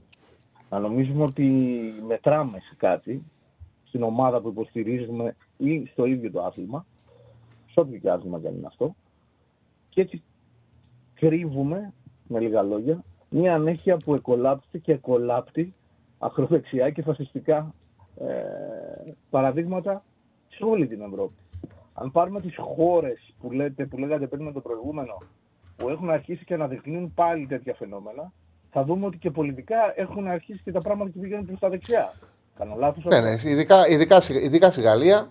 Μπράβο. Άρα, ε, για μένα ναι, προσωπικά, το φαινόμενο είναι αμυγός κοινωνικό. Αν, δεν, αν, δεν θέλουμε, αν θέλουμε να αλλάξουμε τον αθλητισμό, πρέπει να αλλάξουμε και το πώς τον προσεγγίζει η κάθε κοινωνία, η κάθε ΠΑΕ, η κάθε, το κάθε κράτος. Ο αθλητισμός προσεγγίζεται αυτή τη στιγμή ως μια εναλλακτική της ιερόδουλης. Συγγνώμη που στο λέω τόσο ε, χοντρά, αλλά πιστεύω ότι όταν ζούμε σε μια κοινωνία που διακρατέχεται από ανέχεια και θεωρούμε ότι όλα πάνε καλά, πάντα θα υπάρχουν πυρήνες οι οποίοι Ναι. θα, θα εκμεταλλεύονται ανθρώπους μέσα από αυτή την ανέχεια. Για να αλλάξουμε τον δικό μας τον αθλητισμό δεν χρειάζεται πολλά παραδείγματα. Εάν κάτι αλλάζει δια του παραδείγματος, αλλάζει και δια του κόστους. Αν λοιπόν έχουμε επαγγελματικό αθλητισμό, τότε οι ΠΑΕ ως επαγγελματικές ε, επιχειρήσεις θα έπρεπε λοιπόν να έχουν κάποιο κόστος το οποίο θα πονάει όταν συμβαίνουν πράγματα σαν αυτά. Δεν το έχουν αυτό το κόστος. Παρά αυτά έχει δημιουργηθεί το κίνημα των οπαδών για να μπορούμε να μοχλεύσουμε τα δικά μας συμφέροντα στην εκάστοτε κυβέρνηση. Όποιος έχει τους πιο πολλούς οπαδούς μπορεί να πιέσει. Αυτά είναι αηδίες και είναι πράγματα τα οποία δεν ανήκουν σε καμία ευνομούμενη πολιτεία. Άρα, ή κάνουμε τους ηλίθιους και πρέπει να ηρεμήσουμε εμείς πρώτα και να πούμε αυτό είναι και να σας απολαύσουμε ό,τι μπορούμε να απολαύσουμε από το ομαδικό μας άθλημα ή να δώσουμε παραδείγματα, ξεκινώντας από το πώς αναφερόμαστε σε αυτούς που πηγαίνουν στο γήπεδο. Είμαστε όλοι φύλαθλοι. Ο όρος οπαδός πάει σε άλλα πράγματα. Σε όλους τους ανθρώπους που βρίσκονται στα γήπεδα ως φιλάθλους και όχι ως οπαδούς. Γιατί ο οπαδός από πίσω κρύβει ένα πράγμα το οποίο είναι αμυγός πολιτικό και αμυγός ε, επικίνδυνο. Φέρνει φανατισμό, φέρνει ακολούθους, φέρνει, φέρνει όσα φέρνει. Συγγνώμη που καταχράστηκα. Δεν έχει άδικο, όχι, δεν έχει άδικο. Δεν έχεις άδικο. Καταχράζω με τον χρόνο σου, αλλά έχω την ανάγκη Όχι, όχι. Ε, να το πάμε λίγο πιο κάτω. Μα αυτό είναι το νόημα σήμερα της εκπομπής. Δεν είναι το νόημα. Είναι το νόημα να βγει ο κόσμος να πει την άποψή του, να τοποθετηθεί. Και αν... Έτσι κι αλλιώς ε, τη λύση για τη βία δεν τη βρούμε εδώ εμείς. Μπράβο. Άμα ήταν, θα είχε βρεθεί. Εκεί ήθελα να καταλήξω. Α, Εφόσον λοιπόν ο κόσμος εκπαιδεύεται δια του παραδείγματος, ας μας δώσει το παράδειγμα η κυβέρνηση. Ποιο είναι το παράδειγμα; Αν ε, ο κόσμος εκπαιδεύεται μέσω του κόστους, άμα το δείξουν οι ΕΠΑΕ. Δόξα τω Θεώ, ξέρω ποιος έχει κάνει τι πλέον. Η τεχνο... Δεν υπάρχει πλέον το άλοθη πώς θα βρούμε κάποιον. Μπορούμε να έχουμε τα μέτρα να βρίσκουμε οποιονδήποτε. Άρα δεν συμφέρει κανέναν τους, κανέναν τους να τα σταματήσουν αυτά τα πράγματα. Και δεν τους νοιάζει κιόλας να ασχοληθούν πολύ και με αυτό. Άντε. δεν τους νοιάζει. Όπως δεν, Δεν τους νοιάζει. νοιάζει. Άμα, άσχετο. άμα τους ένοιαζε θα το είχαν κάνει. Σου λέει άστο. άστο. Όπως δεν νοιάζει άστο. τον περισσότερο κόσμο πόσοι Παλαιστίνοι ή πόσοι Ισραηλιτοί- οι Ισραηλίτες θα σκοτωθούν. Είναι τόσο απλό το πράγμα. Έτσι και δεν νοιαζόμαστε για το ίδιο μας το προϊόν, όχι το δικό μας, τον αθλητισμό. Κάναμε ένα υγιέ πράγμα, το κάναμε και αυτό μέσω συμφερόντων και μπίσνα και να, τα συμφέροντά μας και πώς θα εκμεταλλευτούμε τους ανθρώπους που ζουν σε μια ανέχεια. Σε ευχαριστώ πάρα πολύ. Και συγγνώμη και πάλι για την Όχι, πολύ ωραία μίλησες. την, Ωραία την μίλησες. κατάσταση. Σε ευχαριστώ πάρα πολύ και εδώ είμαστε να λέμε, είσαι καλά. ευχαριστούμε εμείς βασικά που μας δίνεις λίγο χώρο και χρόνο να ακου- ακουστούν και πέντε πράγματα, ίσως λίγο πιο διαφορετικά. Να είσαι καλά. Να είσαι καλά. δε. Έχω κι άλλους. Ένας τρόπος είναι. Ξέρετε, επειδή είναι, συν, ε, εμείς έχουμε την οτροπία σε αυτή τη χώρα, σε ότι πρέπει να υπάρχει κάποιος να φοβόμαστε τις επιπτώσεις. Αυτή είναι η πραγματικότητα. Στην Ευρώπη κάτι δεν γίνονται τίποτα. Αυτό λέει ο κόσμος. Γιατί δεν γίνεται στο Champions League, δεν γίνεται στην διοργανώση του UEFA. Δεν γίνεται γιατί εκεί γνωρίζουν οι ομάδες ότι οι επιπτώσεις θα είναι σκληρές. Οπότε υπάρχει μια αυτοπροστασία. Το πρόβλημα στον ελληνικό αθλητισμό είναι το εξής. Ότι στο ελληνικό ποδόσφαιρο ποτέ δεν δημιουργήθηκε μια αρχή η οποία να είναι πάνω από τους ιδιοκτήτες των ομάδων. Να, που να λέει αυτό, πώς πώς είναι η UEFA; Η UEFA είναι πάνω από τους ιδιοκτήτες των ομάδων. Δεν ασχολείται με το ποιος είναι ο ιδιοκτήτης του Παναθηναϊκού, του Άρη, του ΠΑΟΚ, του Ολυμπιακού, της ΑΕΚ. Δεν ασχολείται. Το, το ποδόσφαιρο είναι δικό μας. Αυτό δεν έγινε ποτέ στο ποδόσφαιρο. Με τη Super League οι διοίκησαν οι ίδιες οι ομάδες στο ποδόσφαιρο. Όμως βλέπουμε τι συμβαίνει. Βλέπουμε τι συμβαίνει. Μπορεί κάποιος, μπορεί πέστε ότι έρχεται ένας διαιτητή. Και είναι πραγματικά ο άνθρωπος εντελώς αμέμπτο. Και έχουμε και διαιτητάρες. Θα καταλάβουν το 50-50. Θα καταλάβουν το 50-50. Πώς θα το καταλάβουν. Το οπότε ποιος είναι ο τρόπος; Ο μοναδικός τρόπος είναι να μην έχουν δικαίωμα να κάνουν κάτι γιατί θα υπάρξουν πολλές αυστηρέ ποινές. Μπορεί να γίνει αυτό ποτέ στην Ελλάδα. Πώς θα καταλάβουν το 50-50 όταν ο, ο, οποιοδήποτε έχει ένα κανάλι, βάζει και εκπομπές και αρχιδιαιτητές να, ζητάνε, να λένε ότι σε κάθε παιχνίδι έπρεπε να έχουν πάρει πέντε πέναλτι. Υπάρχει κάποιος που δεν το έκανε; Τι 50-50. Πού να καταλάβουν ότι. Δηλαδή έρχεται ο, ο καλύτερος αρχιδιαιτητής. Φέρουμε το καλύτερο αρχιδιαιτητή. Ο οποίος ο άνθρωπος είναι ο πιο άμεμπτος από όλους. Και καταφέρνει και φέρνει από το εξωτερικό τους καλύτερους διαιτητές και στην Ελλάδα τους εκπαιδεύει και τους κάνει άριστους. Ποιος θα καταλάβει, ρε παιδιά, ότι έχουν 50-50. Ποιος θα καταλάβει ότι. Ποιος θα δεχτεί; Εδώ ή δεν το δέχεται ο κόσμος. Ο κόσμος δεν το δέχεται. Εδώ έβλεπα μηνύματα τη Δευτέρα, τη Τρίτη και μου λέγανε, γράφανε από κάτω. Με απογοήτευσε, Τσάρλ, δεν το περίμενα. Δηλαδή, βλέπανε τη δικιά μου εκπομπή και πίστευαν ότι θα βγω και θα πω για τη διαιτησία του Ολυμπιακού με τον Βόλο. Το έχω κάνει ποτέ για τέτοιες φάσεις, αλλά να υπάρχει κάποια ακρότητα. Για τέτοιε φάσει να κάτσω να μιλήσω εγώ για τη διαιτησία. Βλέπουν αυτή την εκπομπή και πιστεύαν ότι εγώ θα κάτσω να ασχοληθώ με τον διαιτητή. Δεν θα κάτσω να ασχοληθώ που έβαλε ο προπονητής τον ε, Ιμπόρα Στόπερ στο δεύτερο μήχρονο στο παιχνίδι 10-10. Έβαλε τον Ιμπόρα Στόπερ. Δεν θα κάτσω να ασχοληθώ που ο Ρέτσος έκανε πέναλτι και αποβολή. Εγώ θα ασχοληθώ με τον διαιτητή. Αυτό πίστευαν. Για φάσεις που αφορούν το βαρ. Θα κάτσω εγώ να σκεφτώ ότι να... μόνος μου αν το βάρ είχε δίκιο ή όχι. Ποιος καταλάβει στην Ελλάδα το 50, επειδή δεν καταλαβαίνουμε το 50-50 ούτε τίποτα. Το μόνο που θα μπορεί να λειτουργήσει είναι να υπάρχει κάτι ανώτερο. Δεν γίνεται αυτό στην Ελλάδα; Δεν, δεν γίνεται. Επειδή υπάρχει κάτι ανώτερο στην UEFA, αυτή είναι η διαφορά. Η UEFA είναι πάνω από τις ομάδες, είναι το ίδιο το ποδόσφαιρο. Οπότε σου λέει, κυρία, άμα κουνηθείς, να τιμωρηθείς. Δεν έχω πρόβλημα. Δεν, εγώ που ζω και χωρίς τον Ολυμπιακό, ζω χωρίς τον Πάουκ, ζω χωρίς τον Παναναναϊκό, ζω χωρίς τον ΑΕΚ. Εσύ δεν ζεις χωρίς εμένα. Αυτή είναι η πραγματικότητα. Πάμε στον επόμενο. Καλησπέρα. Καλησπέρα.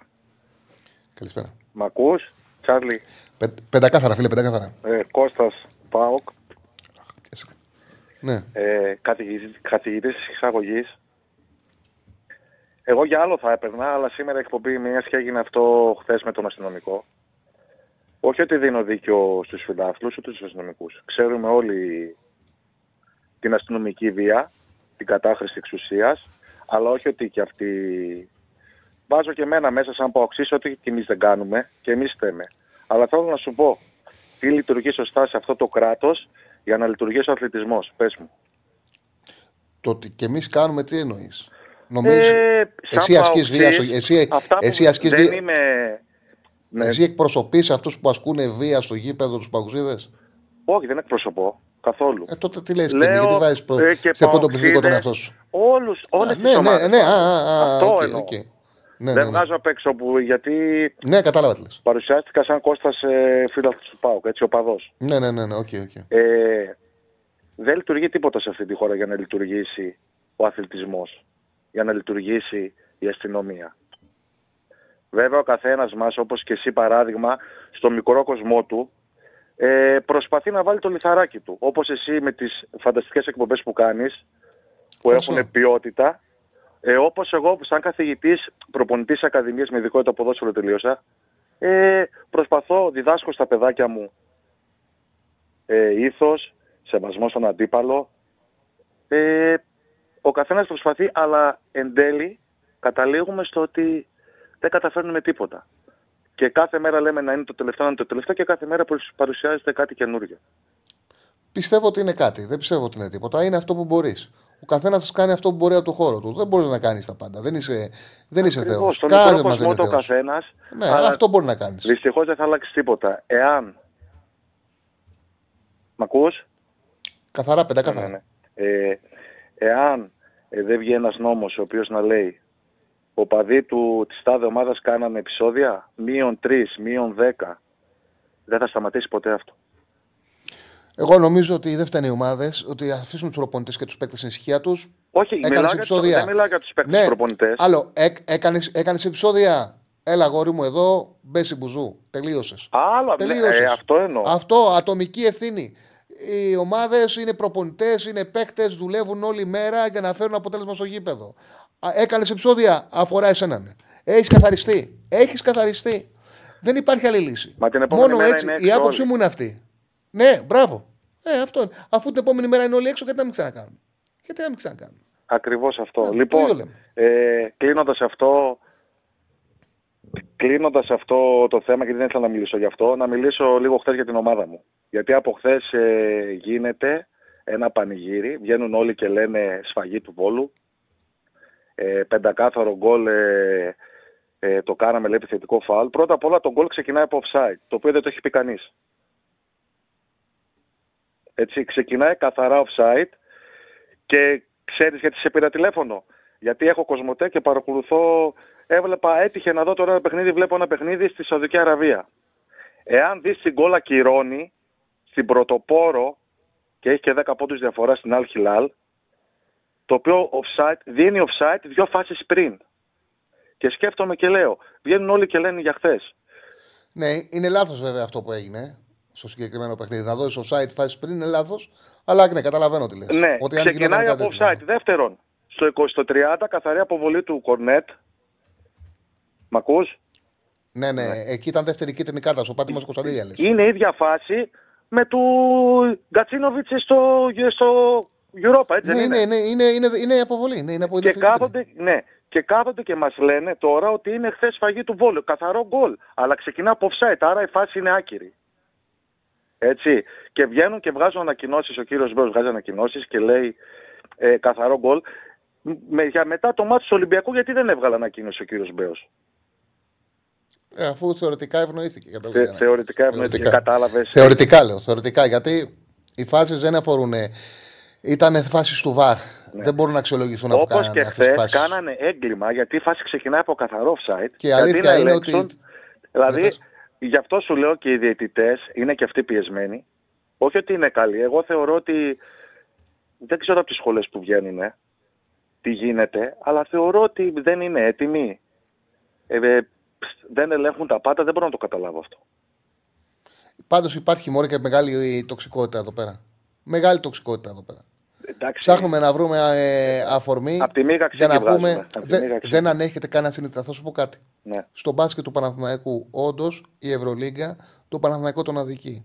Όμως για την φάση που χάνει με τις τρεις βολές, ο Παναθηναϊκός έχει κερδίσει έτσι παιχνίδι με τρίποντο του James που έχει κάτσει αντίπαλος στην κατακόρυφό του, στην κατακόρυφό του, έχει πάρει τρεις βολές και έχει πάρει παιχνίδι έτσι.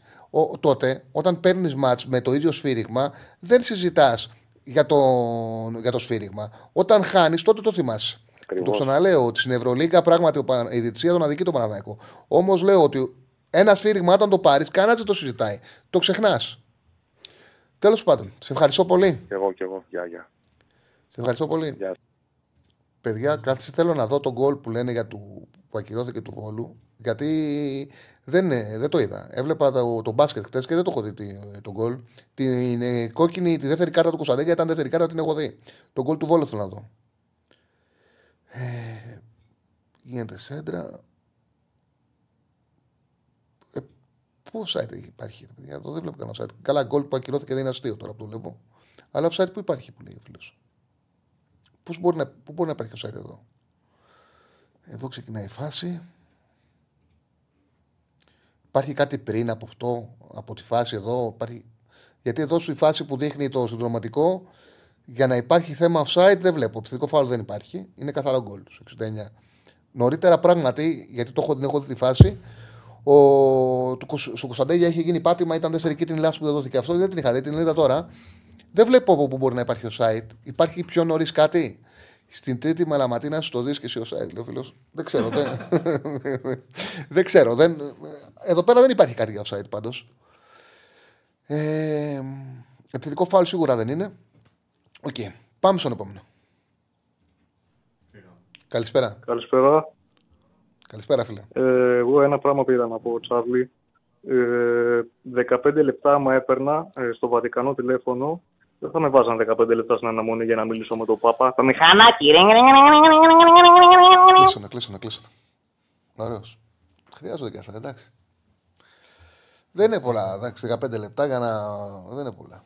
Για να βγει σε εκπομπή επικοινωνία που. Όταν είχαμε στο τέτοιο. Στο Σέντρα είχαμε κάποια στιγμή 12 γραμμέ, τη δυνατότητα να έχουμε 12 γραμμέ. Περιμένανε και, και δεν βγαίνανε κιόλα. Μια μισή ώρα και δεν βγαίνανε. Μετά από... Λοιπόν, πάμε στον επόμενο. Καλησπέρα. Ναι, Τσάρλι, καλησπέρα. Καλησπέρα, φίλε. Ε, Παρασκευά, από Λάρισα λέγομαι. Γεια σου, Παρασκευά. Ε, δεν ξέρω τώρα αν σήμερα έχεις ε, θεματικό λόγω του, αυτ- του γεγονότος που έγινε χθες. Κοίταξε να δεις, δεν μπορούσαμε να μην ξεκινήσουμε με αυτό. Σίγουρα, Δεν γίνεται ο κόσμος να μην θέλει να μιλήσει γι' αυτό. Ασφαλώς αν θες κάτι άλλο να πεις, Σίγουρα, εγώ θα, ασφαλώς και μπορεί να το πεις. εγώ θα ήθελα να θίξω ένα άλλο θέμα που Ναι. το ακούω γενικά από τους ε, συνοπαδούς μου και τους φίλους μου τους οποίους συζητάω για την ομάδα μου. Εγώ είμαι ΑΕΚ. Ναι. Ακούω ρε παιδί μου και λένε ότι κοίταξε να δεις, ο Λιβάη Γκαρσία τραυματίζεται συνέχεια, δεν έχει πάρα πολύ χρόνο φέτος, ο Πόνσε δεν τραβάει αυτή τη στιγμή.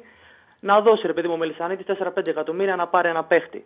Και τους εξηγώ και τους λέω: Ρε παιδιά, δεν γίνεται αυτό το πράγμα να το κάνει ένας πρόεδρος, να δώσει 4-5 εκατομμύρια έτσι απλά να πάρει ένα ποδοσφαιριστή.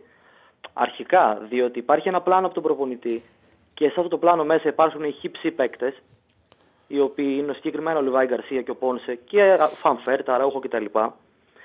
Επίσης, μια κάθε ομάδα υπάρχει και το financial. Άμα θες, άμα θες να σε διακόψω για 30 ναι. δευτερόλεπτα, αυτό που γνωρίζω εγώ είναι ότι ο Μελισανίδης στον Αλμέιδα Ναι. χατήρια στα όρια του λογικού δεν χαλάει.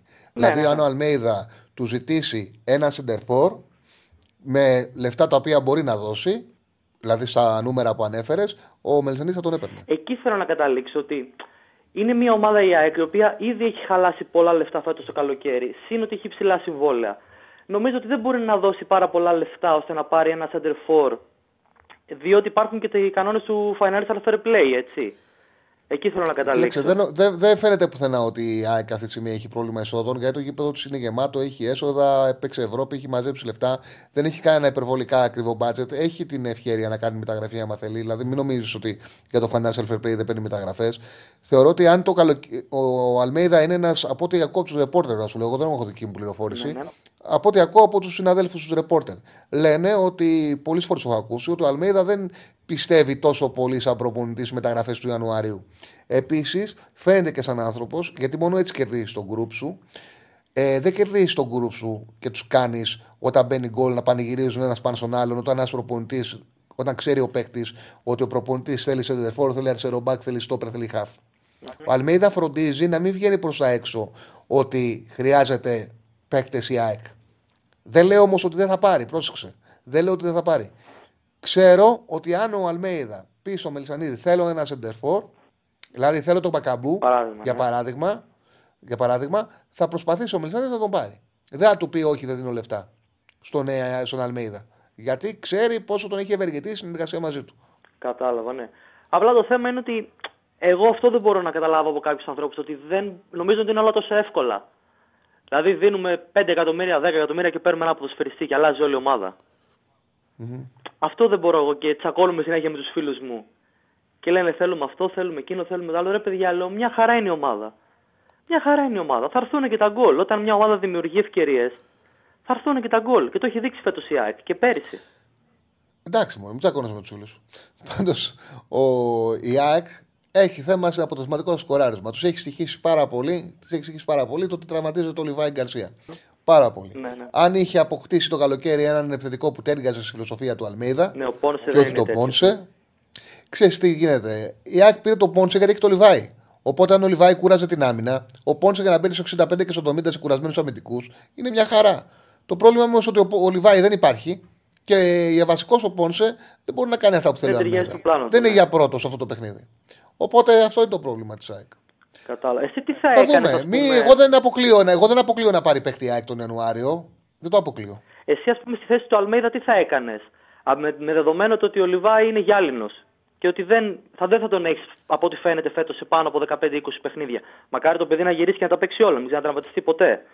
Εσύ τι θα έκανες, θα προσάρμοζες το πλάνο σου πάνω στον Πόνσε ή θα επέμενες σε αυτό όπως είναι; Αν δεν μπορώ να ξέρω πόσα παιχνίδια μπορεί να παίξει ο, Αλμέι, ο Λιβάη μέχρι τέλους και δεν μπορώ να ξέρω το Αραούχο.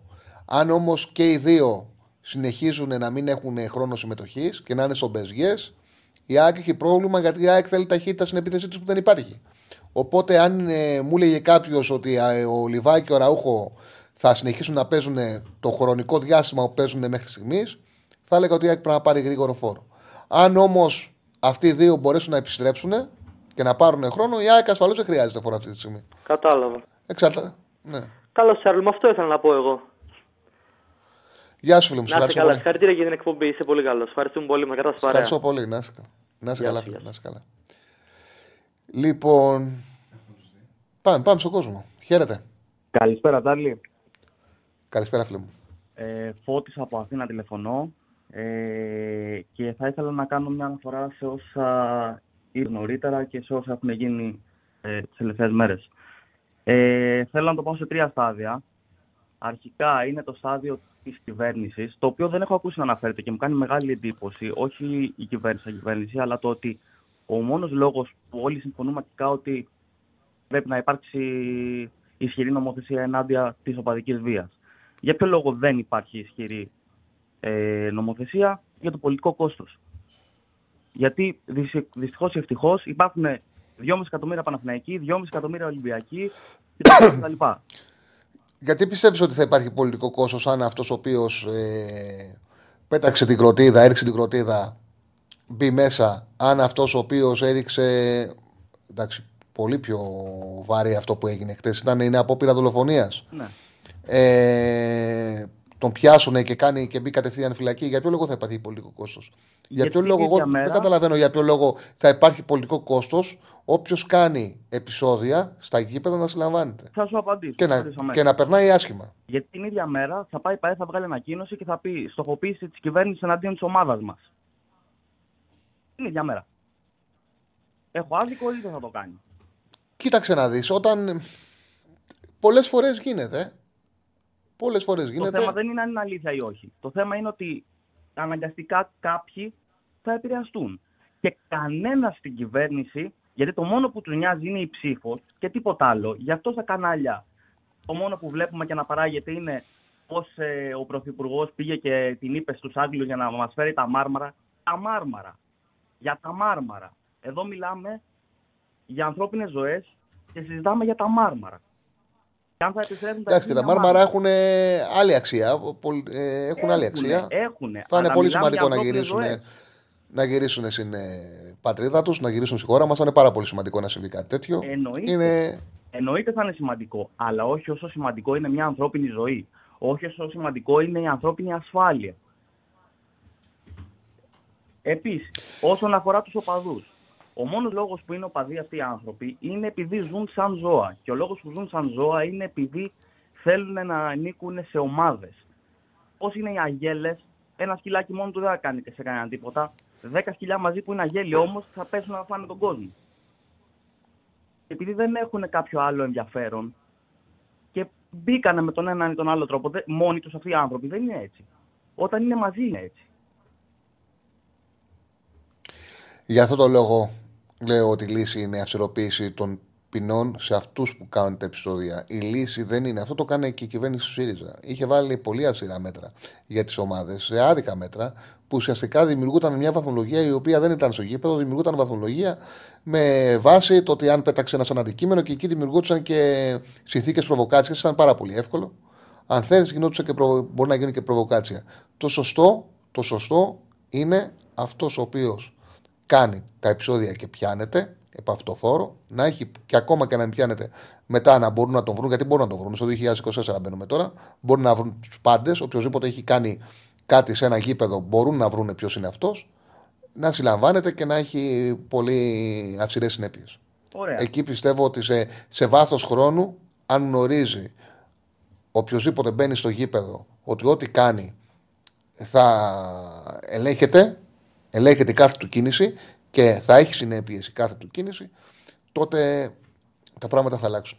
Όταν όμως λειτουργούν σαν μάζα, όταν μπαίνουν στη θύρα τους, γιατί είναι δική τους η θύρα, μπαίνουν όπως γουστάρουν, όταν δεν ξέρει κανείς πού κάθεται ο κανένας και είναι δύναμη του όχλου, τότε είναι άλλη ιστορία.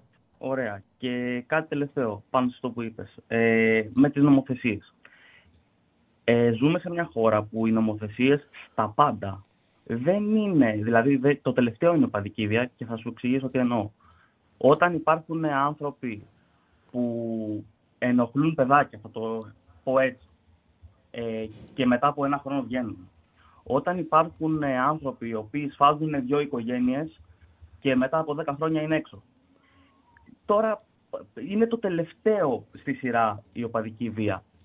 Πρέπει όλο να ξυλωθεί και να αρχίσει από την αρχή.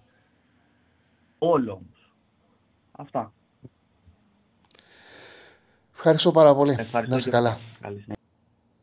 Ο φίλος λέει ότι χάνω τη μεγάλη εικόνα. Δεν χάνω τη μεγάλη εικόνα γιατί. Το ξαναλέω ότι αν αυτός που κάνει μια πράξη τη σκέφτεται, θα σταματήσει να την κάνει. Ο καθένας συνέπειες φοβάται τις ατομικές. Αυτή είναι η πραγματικότητα.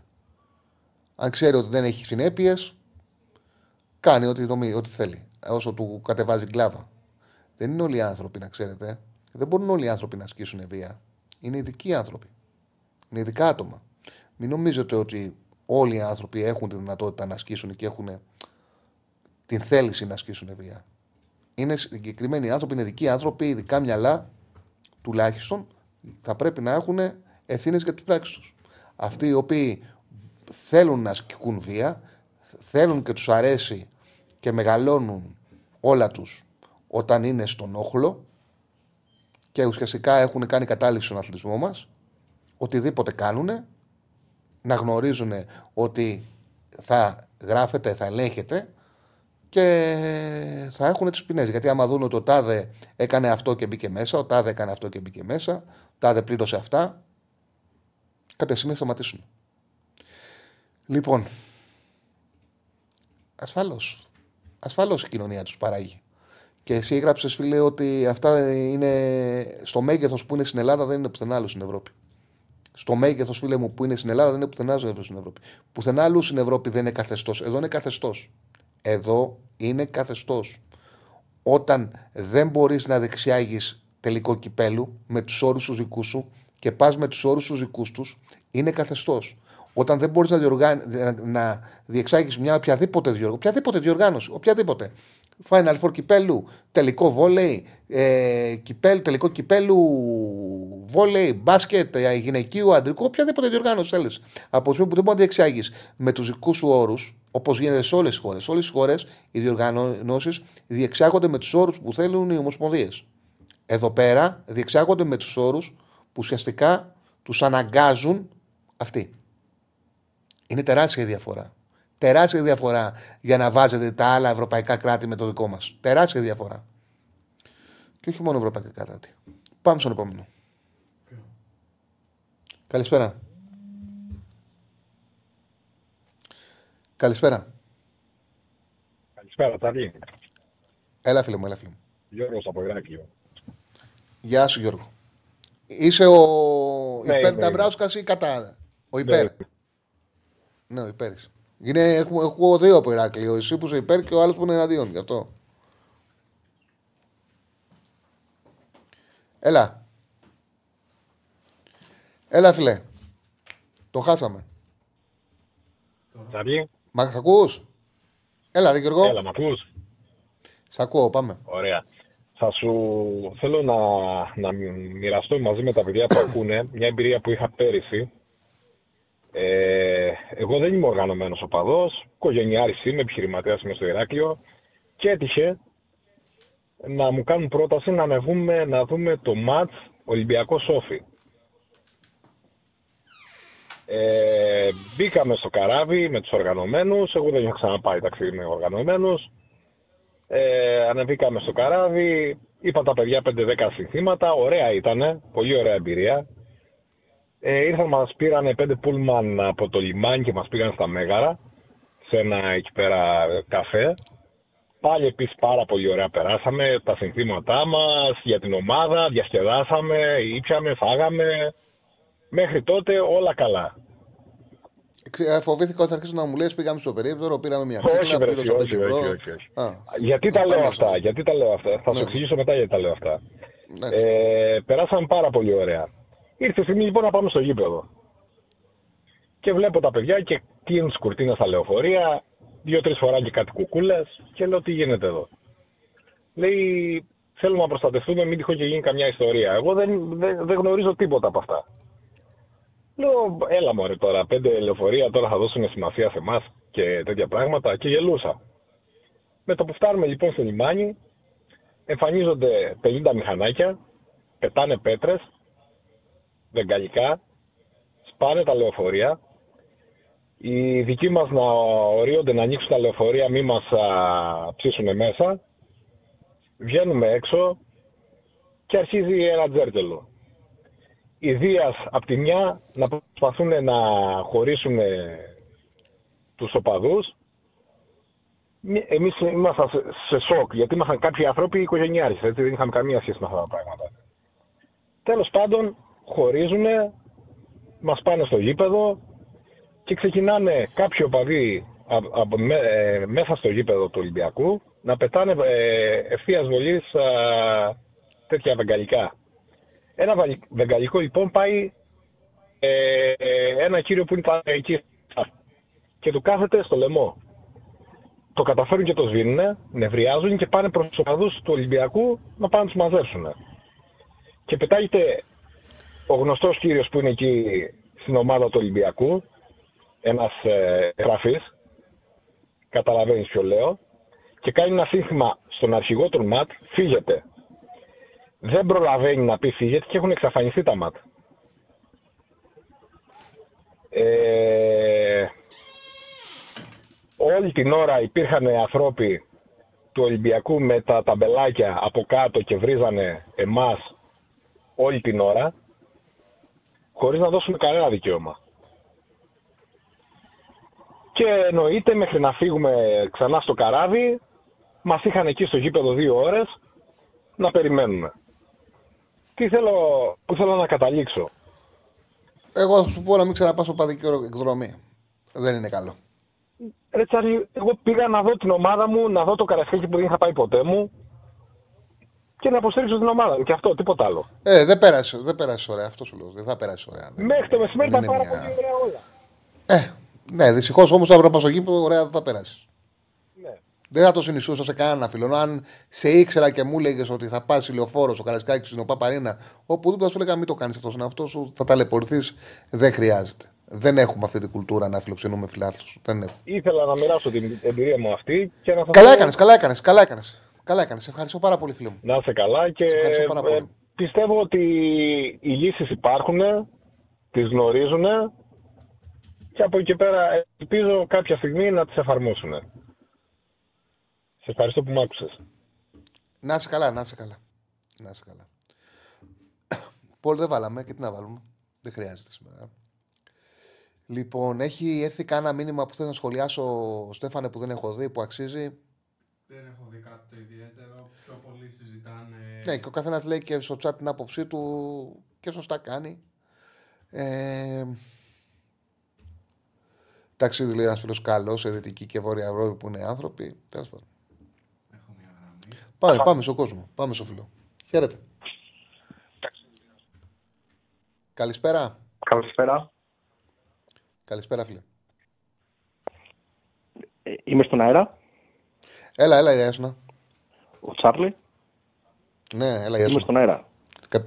Στον αέρα είσαι. Τι γίνεται; Καλά, μια χαρά. Ε, καταπληκτική εκπομπή σου. Να είσαι καλά.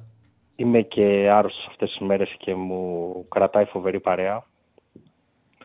Ε, όπως πάντα εσύ μοναδικός, στο... μοναδικός στην ανάλυση. Με σωστή λογική, με, την, με πρόθεση να είσαι δίκαιος. Αυτό είναι το σημαντικότερο. Και αυτά ρε φίλε για, το, για την εισαγωγή. Ε, δεν θα, θα προσπαθήσω να μην, σου, να μην φάω πολύ χρόνο. Έχει, είναι αυτή η εποχή της ε, επικοινωνίας η οποία ε, βοηθάει πάρα πάρα πάρα πολύ την προπαγάνδα. Είναι πολύ εύκολο να προπαγανδίσει κάποιος με τόσα μέσα που υπάρχουν επικοινωνίας. Τα social media έγινε πολύ εύκολο. Παλιά ήταν δύσκολο. Έπαιρνες μια εφημερίδα και προσπαθούσες από εκεί να πάρεις τη γραμμή, ήταν πολύ δύσκολο. Τώρα η... το να προπαγανδίσεις και να προσπαθήσεις να βάλεις ανθρώπους να λειτουργήσουν προς μια κατεύθυνση έχει γίνει πολύ, πολύ εύκολο. Υπάρχει πρόσφορο έδαφος. Πρέπει να, πρέπει να καταλάβουμε κάποια στιγμή ότι τουλάχιστον όσοι δεν είμαστε, όσοι δεν βράζει το αίμα μας με σκοπό την παραβατικότητα και να, να προβούμε σε πράξεις ε, ε, αξιόπινες, πρέπει να καταλάβουμε ότι το ποδόσφαιρο είναι ένα θέαμα. Είναι κάτι το οποίο το παρακολουθούμε για να ευχαριστιόμαστε, για να έχουμε συναισθήματα, για να, για να παίρνουμε ικανοποίηση, να, να γεμίζουμε τις, ε, τις μπαταρίες μας, να στεναχωριόμαστε ενίοτε. Δεν είναι προδιαγεγραμμένο το τι θα συμβεί. Και αυτό το οποίο συμβαίνει αυτή την εποχή είναι ότι δεν βλέπουμε διαιτητές, δεν βλέπουμε το σύστημα να προσπαθεί να σκοτώσει κάποιον, να προσπαθεί να σκοτώσει κάποιους. Υπάρχει αυτή τη στιγμή μια οργανωμένη προσπάθεια από, την, ε, από τον Ολυμπιακό να αποδείξει αυτό το πράγμα. Όλοι γνωρίζουμε, όλοι έχουμε ανθρώπους ε, που υποστηρίζουν τον, ε, τον Ολυμπιακό, φίλους μας, γνωστούς μας. Όλο αυτό που συμβαίνει αφορά λίγους όλο αυτό το αφήγημα που υπάρχει αυτές τις μέρες ότι ο Ολυμπιακός ε, κατακρεουργείται, οι ίδιοι Ολυμπιακοί δεν το πιστεύουν. Οι ίδιοι Ολυμπιακοί, αυτοί που τους αρέσει ο αθλητισμός, αυτοί που τους αρέσει η μπάλα, περνάνε πιο ωραία τα τελευταία δύο χρόνια με την μπάλα. Έχουν αγωνία. Ξεκινάει το παιχνίδι και έχουν αγωνία. Ξεκινάει το πρωτάθλημα και έχουν- και έχουν αγωνία. Λένε, άμα το πάρουμε φέτος το πρωτάθλημα είναι ωραίο. Αυτό φαίνεται και στην εκπομπή. Από όλες τις τοποθετήσεις που έχουν γίνει εδώ, όσοι έχουν βγει φίλοι του Ολυμπιακού, έχουν μιλήσει για ποδόσφαιρο. Σε όλα τα πόλ που έχουμε βάλει, η πρώτη ευθύνη την είχε η ομάδα αγωνιστικά. Και το μικρό το ποσοστό τη Δευτέρα που βάλαμε πόλ, ποιος είχε ευθύνη γιατί ήταν στη Βο- στο Βόλο, η διαιτησία, η απάντηση η διαιτησία ήταν ε, η χαμηλότερη με ποσοστά πάρα πολύ μικρά, 13-14%. Πάρα πολύ μικρά. βέβαια, και έτσι είναι. Ο κόσμος έχει αρχίσει πρώτη φορά στην Ελλάδα τα τελευταία πέντε χρόνια. Από τότε που ε, ο Σαββίδης είπε ότι δεν πάει άλλο, θα το κόψουμε το προηγούμενο το, θα το κόψουμε το προηγούμενο το, θα το κόψουμε το προηγούμενο αυτό που γινότανε ε, και συμμάχισε με τον ε, Μελισανίδη με σκοπό να τελειώσει η παλιά ΕΠΟ η οποία δεν ήταν δεν είχε καμία διαφορά με το να ήταν τα δεύτερα γραφεία του Ολυμπιακού από τότε το ποδόσφαιρο α- άρχισε να αποκτά ενδιαφέρον. Αυτή τη στιγμή το πρωτάθλημα έχει ενδιαφέρον. Όλοι περνάμε ωραία. Όλοι περιμένουμε να έρθει η αγωνιστική. Δεν ξέρει κανείς ποιος θα πάρει το πρωτάθλημα. Όλοι ελπίζουμε ότι η ομάδα μας θα πάρει το πρωτάθλημα. Ακόμη και ο Ολυμπιακός που αυτή τη στιγμή κατά γενική ομολογία έχει την πιο κακοδουλεμένη ομάδα και τις περισσότερες ανομοιογένειες στο ρόστερ του. Και αυτό το ξέρουν αυτοί που είναι Ολυμπιακοί και τους αρέσει το ποδόσφαιρο και το παρακολουθούν. Για πολιτικούς λόγους υπάρχει ένας πόλεμος αυτή τη στιγμή από την, ε, από την ΠΑΕ Ολυμπιακός. Ε, για μας που είμαστε κοντά στα 50 υπάρχει, μια, ε, υπάρχει ένα πολύ μεγάλο site που λέγεται YouTube. Μπαίνεις εκεί μέσα σε αυτό το site το YouTube, μπορείς να δεις βίντεο και εκεί να δεις τι πραγματικά έχουμε περάσει όλοι εμείς, η γενιά των 40 με 55, τι έχουμε περάσει τα προηγούμενα 20 χρόνια. Αυτά που έχουν συμβεί στα, μέχρι και το 2004, αυτά που έχουν συμβεί στο χώρο του ποδοσφαίρου, είναι μαγικά. Αν, συνέβαιναν, αν συνέβαιναν τώρα, σε οποιαδήποτε ομάδα κατά της, δεν συζητάω να συνέβαιναν εναντίον του Ολυμπιακού, θα είχε γίνει παγκόσμιος πόλεμος. Αν συνέβαιναν τώρα αυτά τα πράγματα, θα είχε διακοπεί το πρωτάθλημα σε, σε μία μέρα. Λοιπόν, προσπαθούν να μας κάνουν το άσπρο μαύρο. Ε, ψυχραιμία, είναι ωραία μπάλα. Όλες οι ομάδες έχουν καλούς παίχτες. Ε, όλες οι ομάδες μπορούν να κατακτήσουν το πρωτάθλημα. Ψυχραιμία να απομονώσουμε ο καθένας μέσα στην ε, καθημερινότητά του την, ε, την τοξικότητα των ανθρώπων αυτών και τον, ε, την προσπάθειά τους να μας χειραγωγήσουν. Δεν μπορούν να χειραγωγήσουν τους κανονικούς ανθρώπους, τους κανονικούς φιλάθλους, αυτούς που αγαπούν την ομάδα τους και θέλουν να τη δουν να κερδίζει. Δεν μπορούν να μας χειραγωγήσουν. Δεν γίνεται. Σε ευχαριστώ. Αυτό ήταν το μήνυμά μου. Γεια σου Τσάρλι, ηγέτης. Ευχαριστώ. Γεια, Ευχαριστώ γεια, πολύ, γεια. να είσαι καλά. Λοιπόν, κάτσε να δω λίγο το chat ε, τι γράφουνε, γιατί δεν έχουμε ασχοληθεί πολύ με το chat σήμερα. Ε, ο φίλος λέει το πρωτάθλημα μας ενδιαφέρει γιατί βάλαμε περισσότερα λεφτά ο Αλαφούζος. Κατέβα λίγο το προηγούμενο. Ότι έβαλε περισσότερα λεφτά ο Αλαφούζος, ο Μελσανίδη, ο Πάο. Αλλιώς θα πήγαινε και καλά στην Ευρώπη. Να δικούτσαν όπως ο Παναναϊκό κάποτε. Ε, το δηλητήριο, λέει ο φίλος ο Αντρέα, φίλος του ΣΑΕΚ, το έβαλε στο ελληνικό ποδόσφαιρο. Α, ναι, δεν διαβαζότανε. Δεν διαβαζότανε. Καλά έκανε το έζησες. Ο Παναθηναϊκός λέει: Ο Μάρε όντως αδικούταν τότε, γι' αυτό πέταγε στην Ευρώπη τα τελευταία 10 χρόνια. Καμία αδικία δεν υπάρχει. Ο καλύτερος το παίρνει. Στο ποδόσφαιρο πάντα θα υπάρχουν αδικίες, παιδιά. Πάντα θα υπάρχουν. Σημασία έχει να υπάρχει ένα όριο και να μην σου στερεί τη δυνατότητα να πετύχεις. Δεν νομίζω ότι της στερεί τώρα σε κανέναν η δυνατότητα να πετύχει. Αυτό έλεγα και πέρσι, που οι φίλοι του Παναθηναϊκού διαμαρτυρόντουσαν για τη διαιτησία. Η καλύτερη ομάδα το πήρε. Είχε ο Παναναναϊκός τη δυνατότητα, είχε τρία παιχνίδια σε μια εβδομάδα. Έπρεπε να πάρει συγκεκριμένα αποτελέσματα για να πάρει το πρωτάθλημα. Στο γήπεδο δεν τα κατάφερε. Αυτό ήταν, η- αυτή είναι η πραγματικότητα. Στο γήπεδο δεν τα κατάφερε. Ε, λοιπόν, είναι και 43. Ο Ραγκάτσι σίγουρα θα βγει.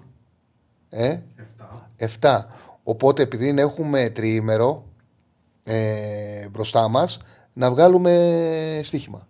Να κλείσουμε τις γραμμές και να ασχοληθούμε με το στοίχημα, τα παιχνίδια του τριμέρου.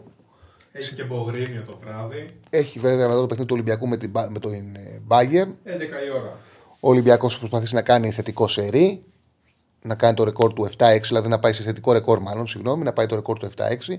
Θα παίξει και ο Πετρούσεφ, θα κάνει πρεμιέρα από Σίβο Μπαρτσόκας, να πάρει λίγο χρόνο συμμετοχής. Θα έχει ενδιαφέρον το παιχνίδι του Ολυμπιακού. Λοιπόν, πάμε να δούμε λίγο το, τα παιχνίδια του τριμέρου. Εγώ θα πω αυτά τα οποία έχω σημειώσει. Μετά από εκεί και πέρα, αν θέλετε να συζητήσουμε και άλλα πράγματα, στείλτε στο chat να τα συζητήσουμε. Λοιπόν, σήμερα, σήμερα είναι το derby στην Ιταλία. το είπα και πριν, όποιον δεν μ' άκουσε. Ε, για τη Λάτσιο που ρωτάς, φίλε, πιστεύω θα περάσει αύριο στη Βερόνα. Εντάξει, δεν έχει μπέσα όμως η Λάτσιο να την εμπιστευτείς. Και η Σαλενιτάνα πιστεύω θα περάσει και δεν πέρασε. Καλά δεν παίζει. Μπέσα για να την εμπιστευτείς δεν έχει. Ή, αν με ρωτάς, πιστεύω ότι θα περάσει. Δεν θα βάλω λεφτά πάνω τη πάντως.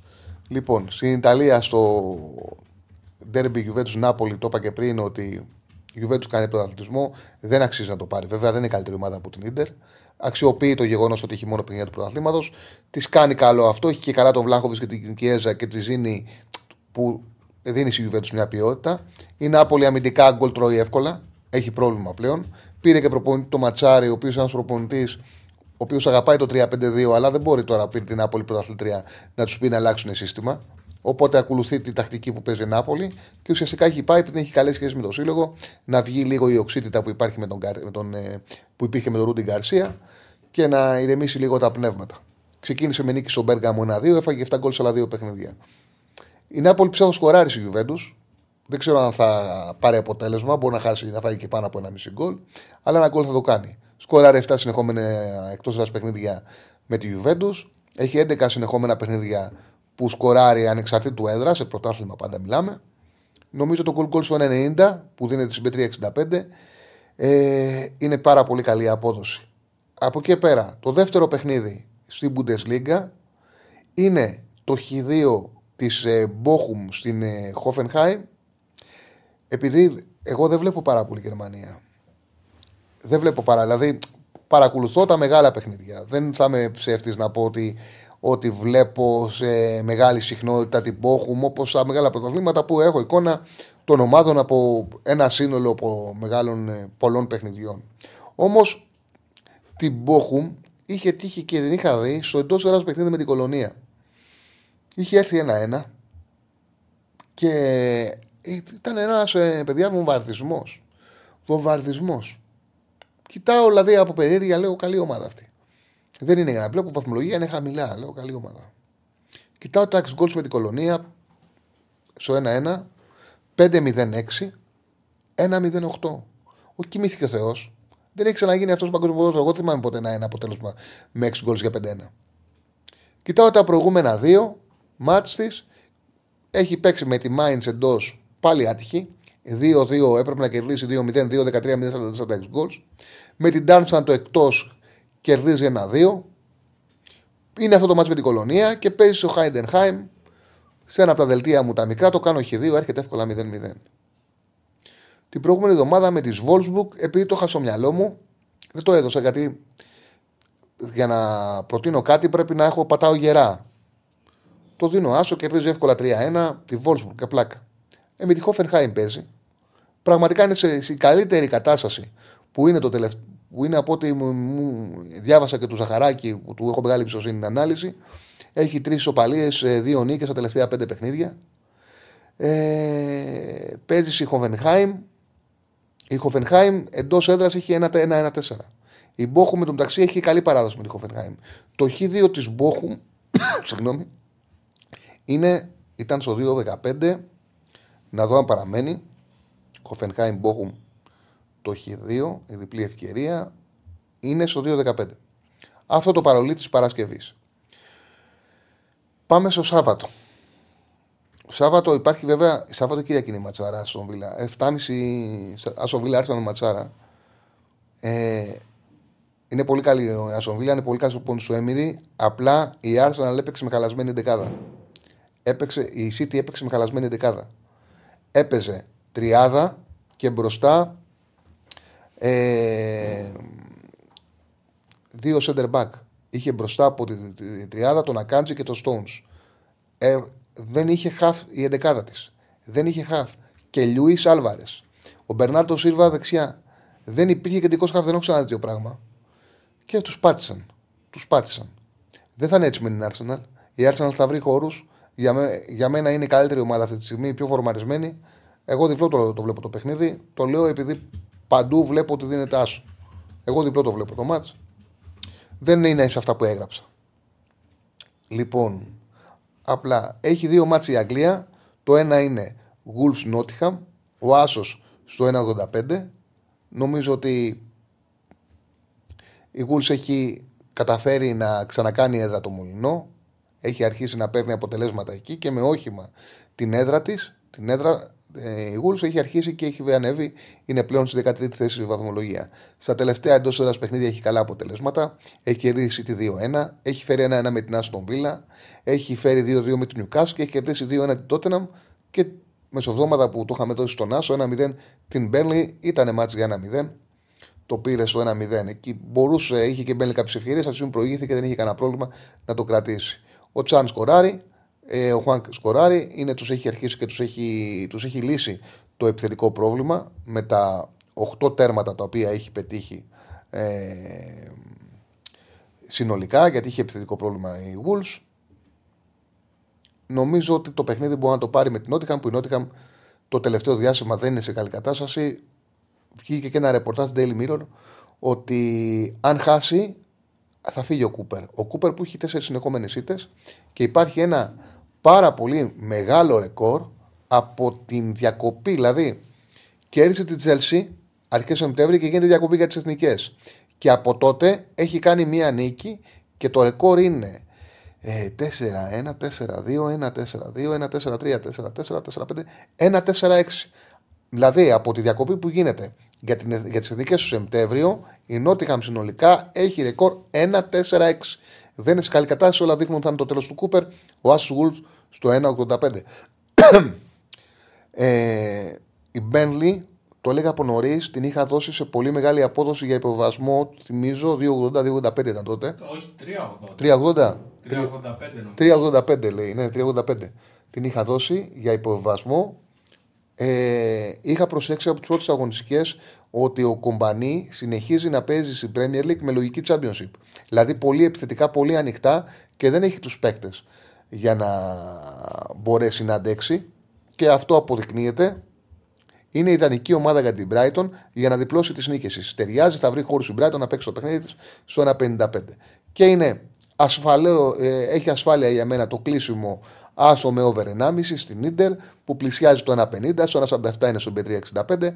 Να κερδίσει την Μουντινέζε με over 1,5. Η ντερ είναι η καλύτερη ομάδα στη Σεριά. Δεν, ε, ε, δεν μπορεί να συγκριθεί με καμία άλλη στο Ιταλικό πρωτάθλημα. Τα δύο προηγούμενα χρόνια είναι αποτυχία που ενώ η Juventus δεν κατέκτησε τίτλο, δεν κατάφερε να, δεν κατάφερε, στο δεν κατάφερε να το πάρει.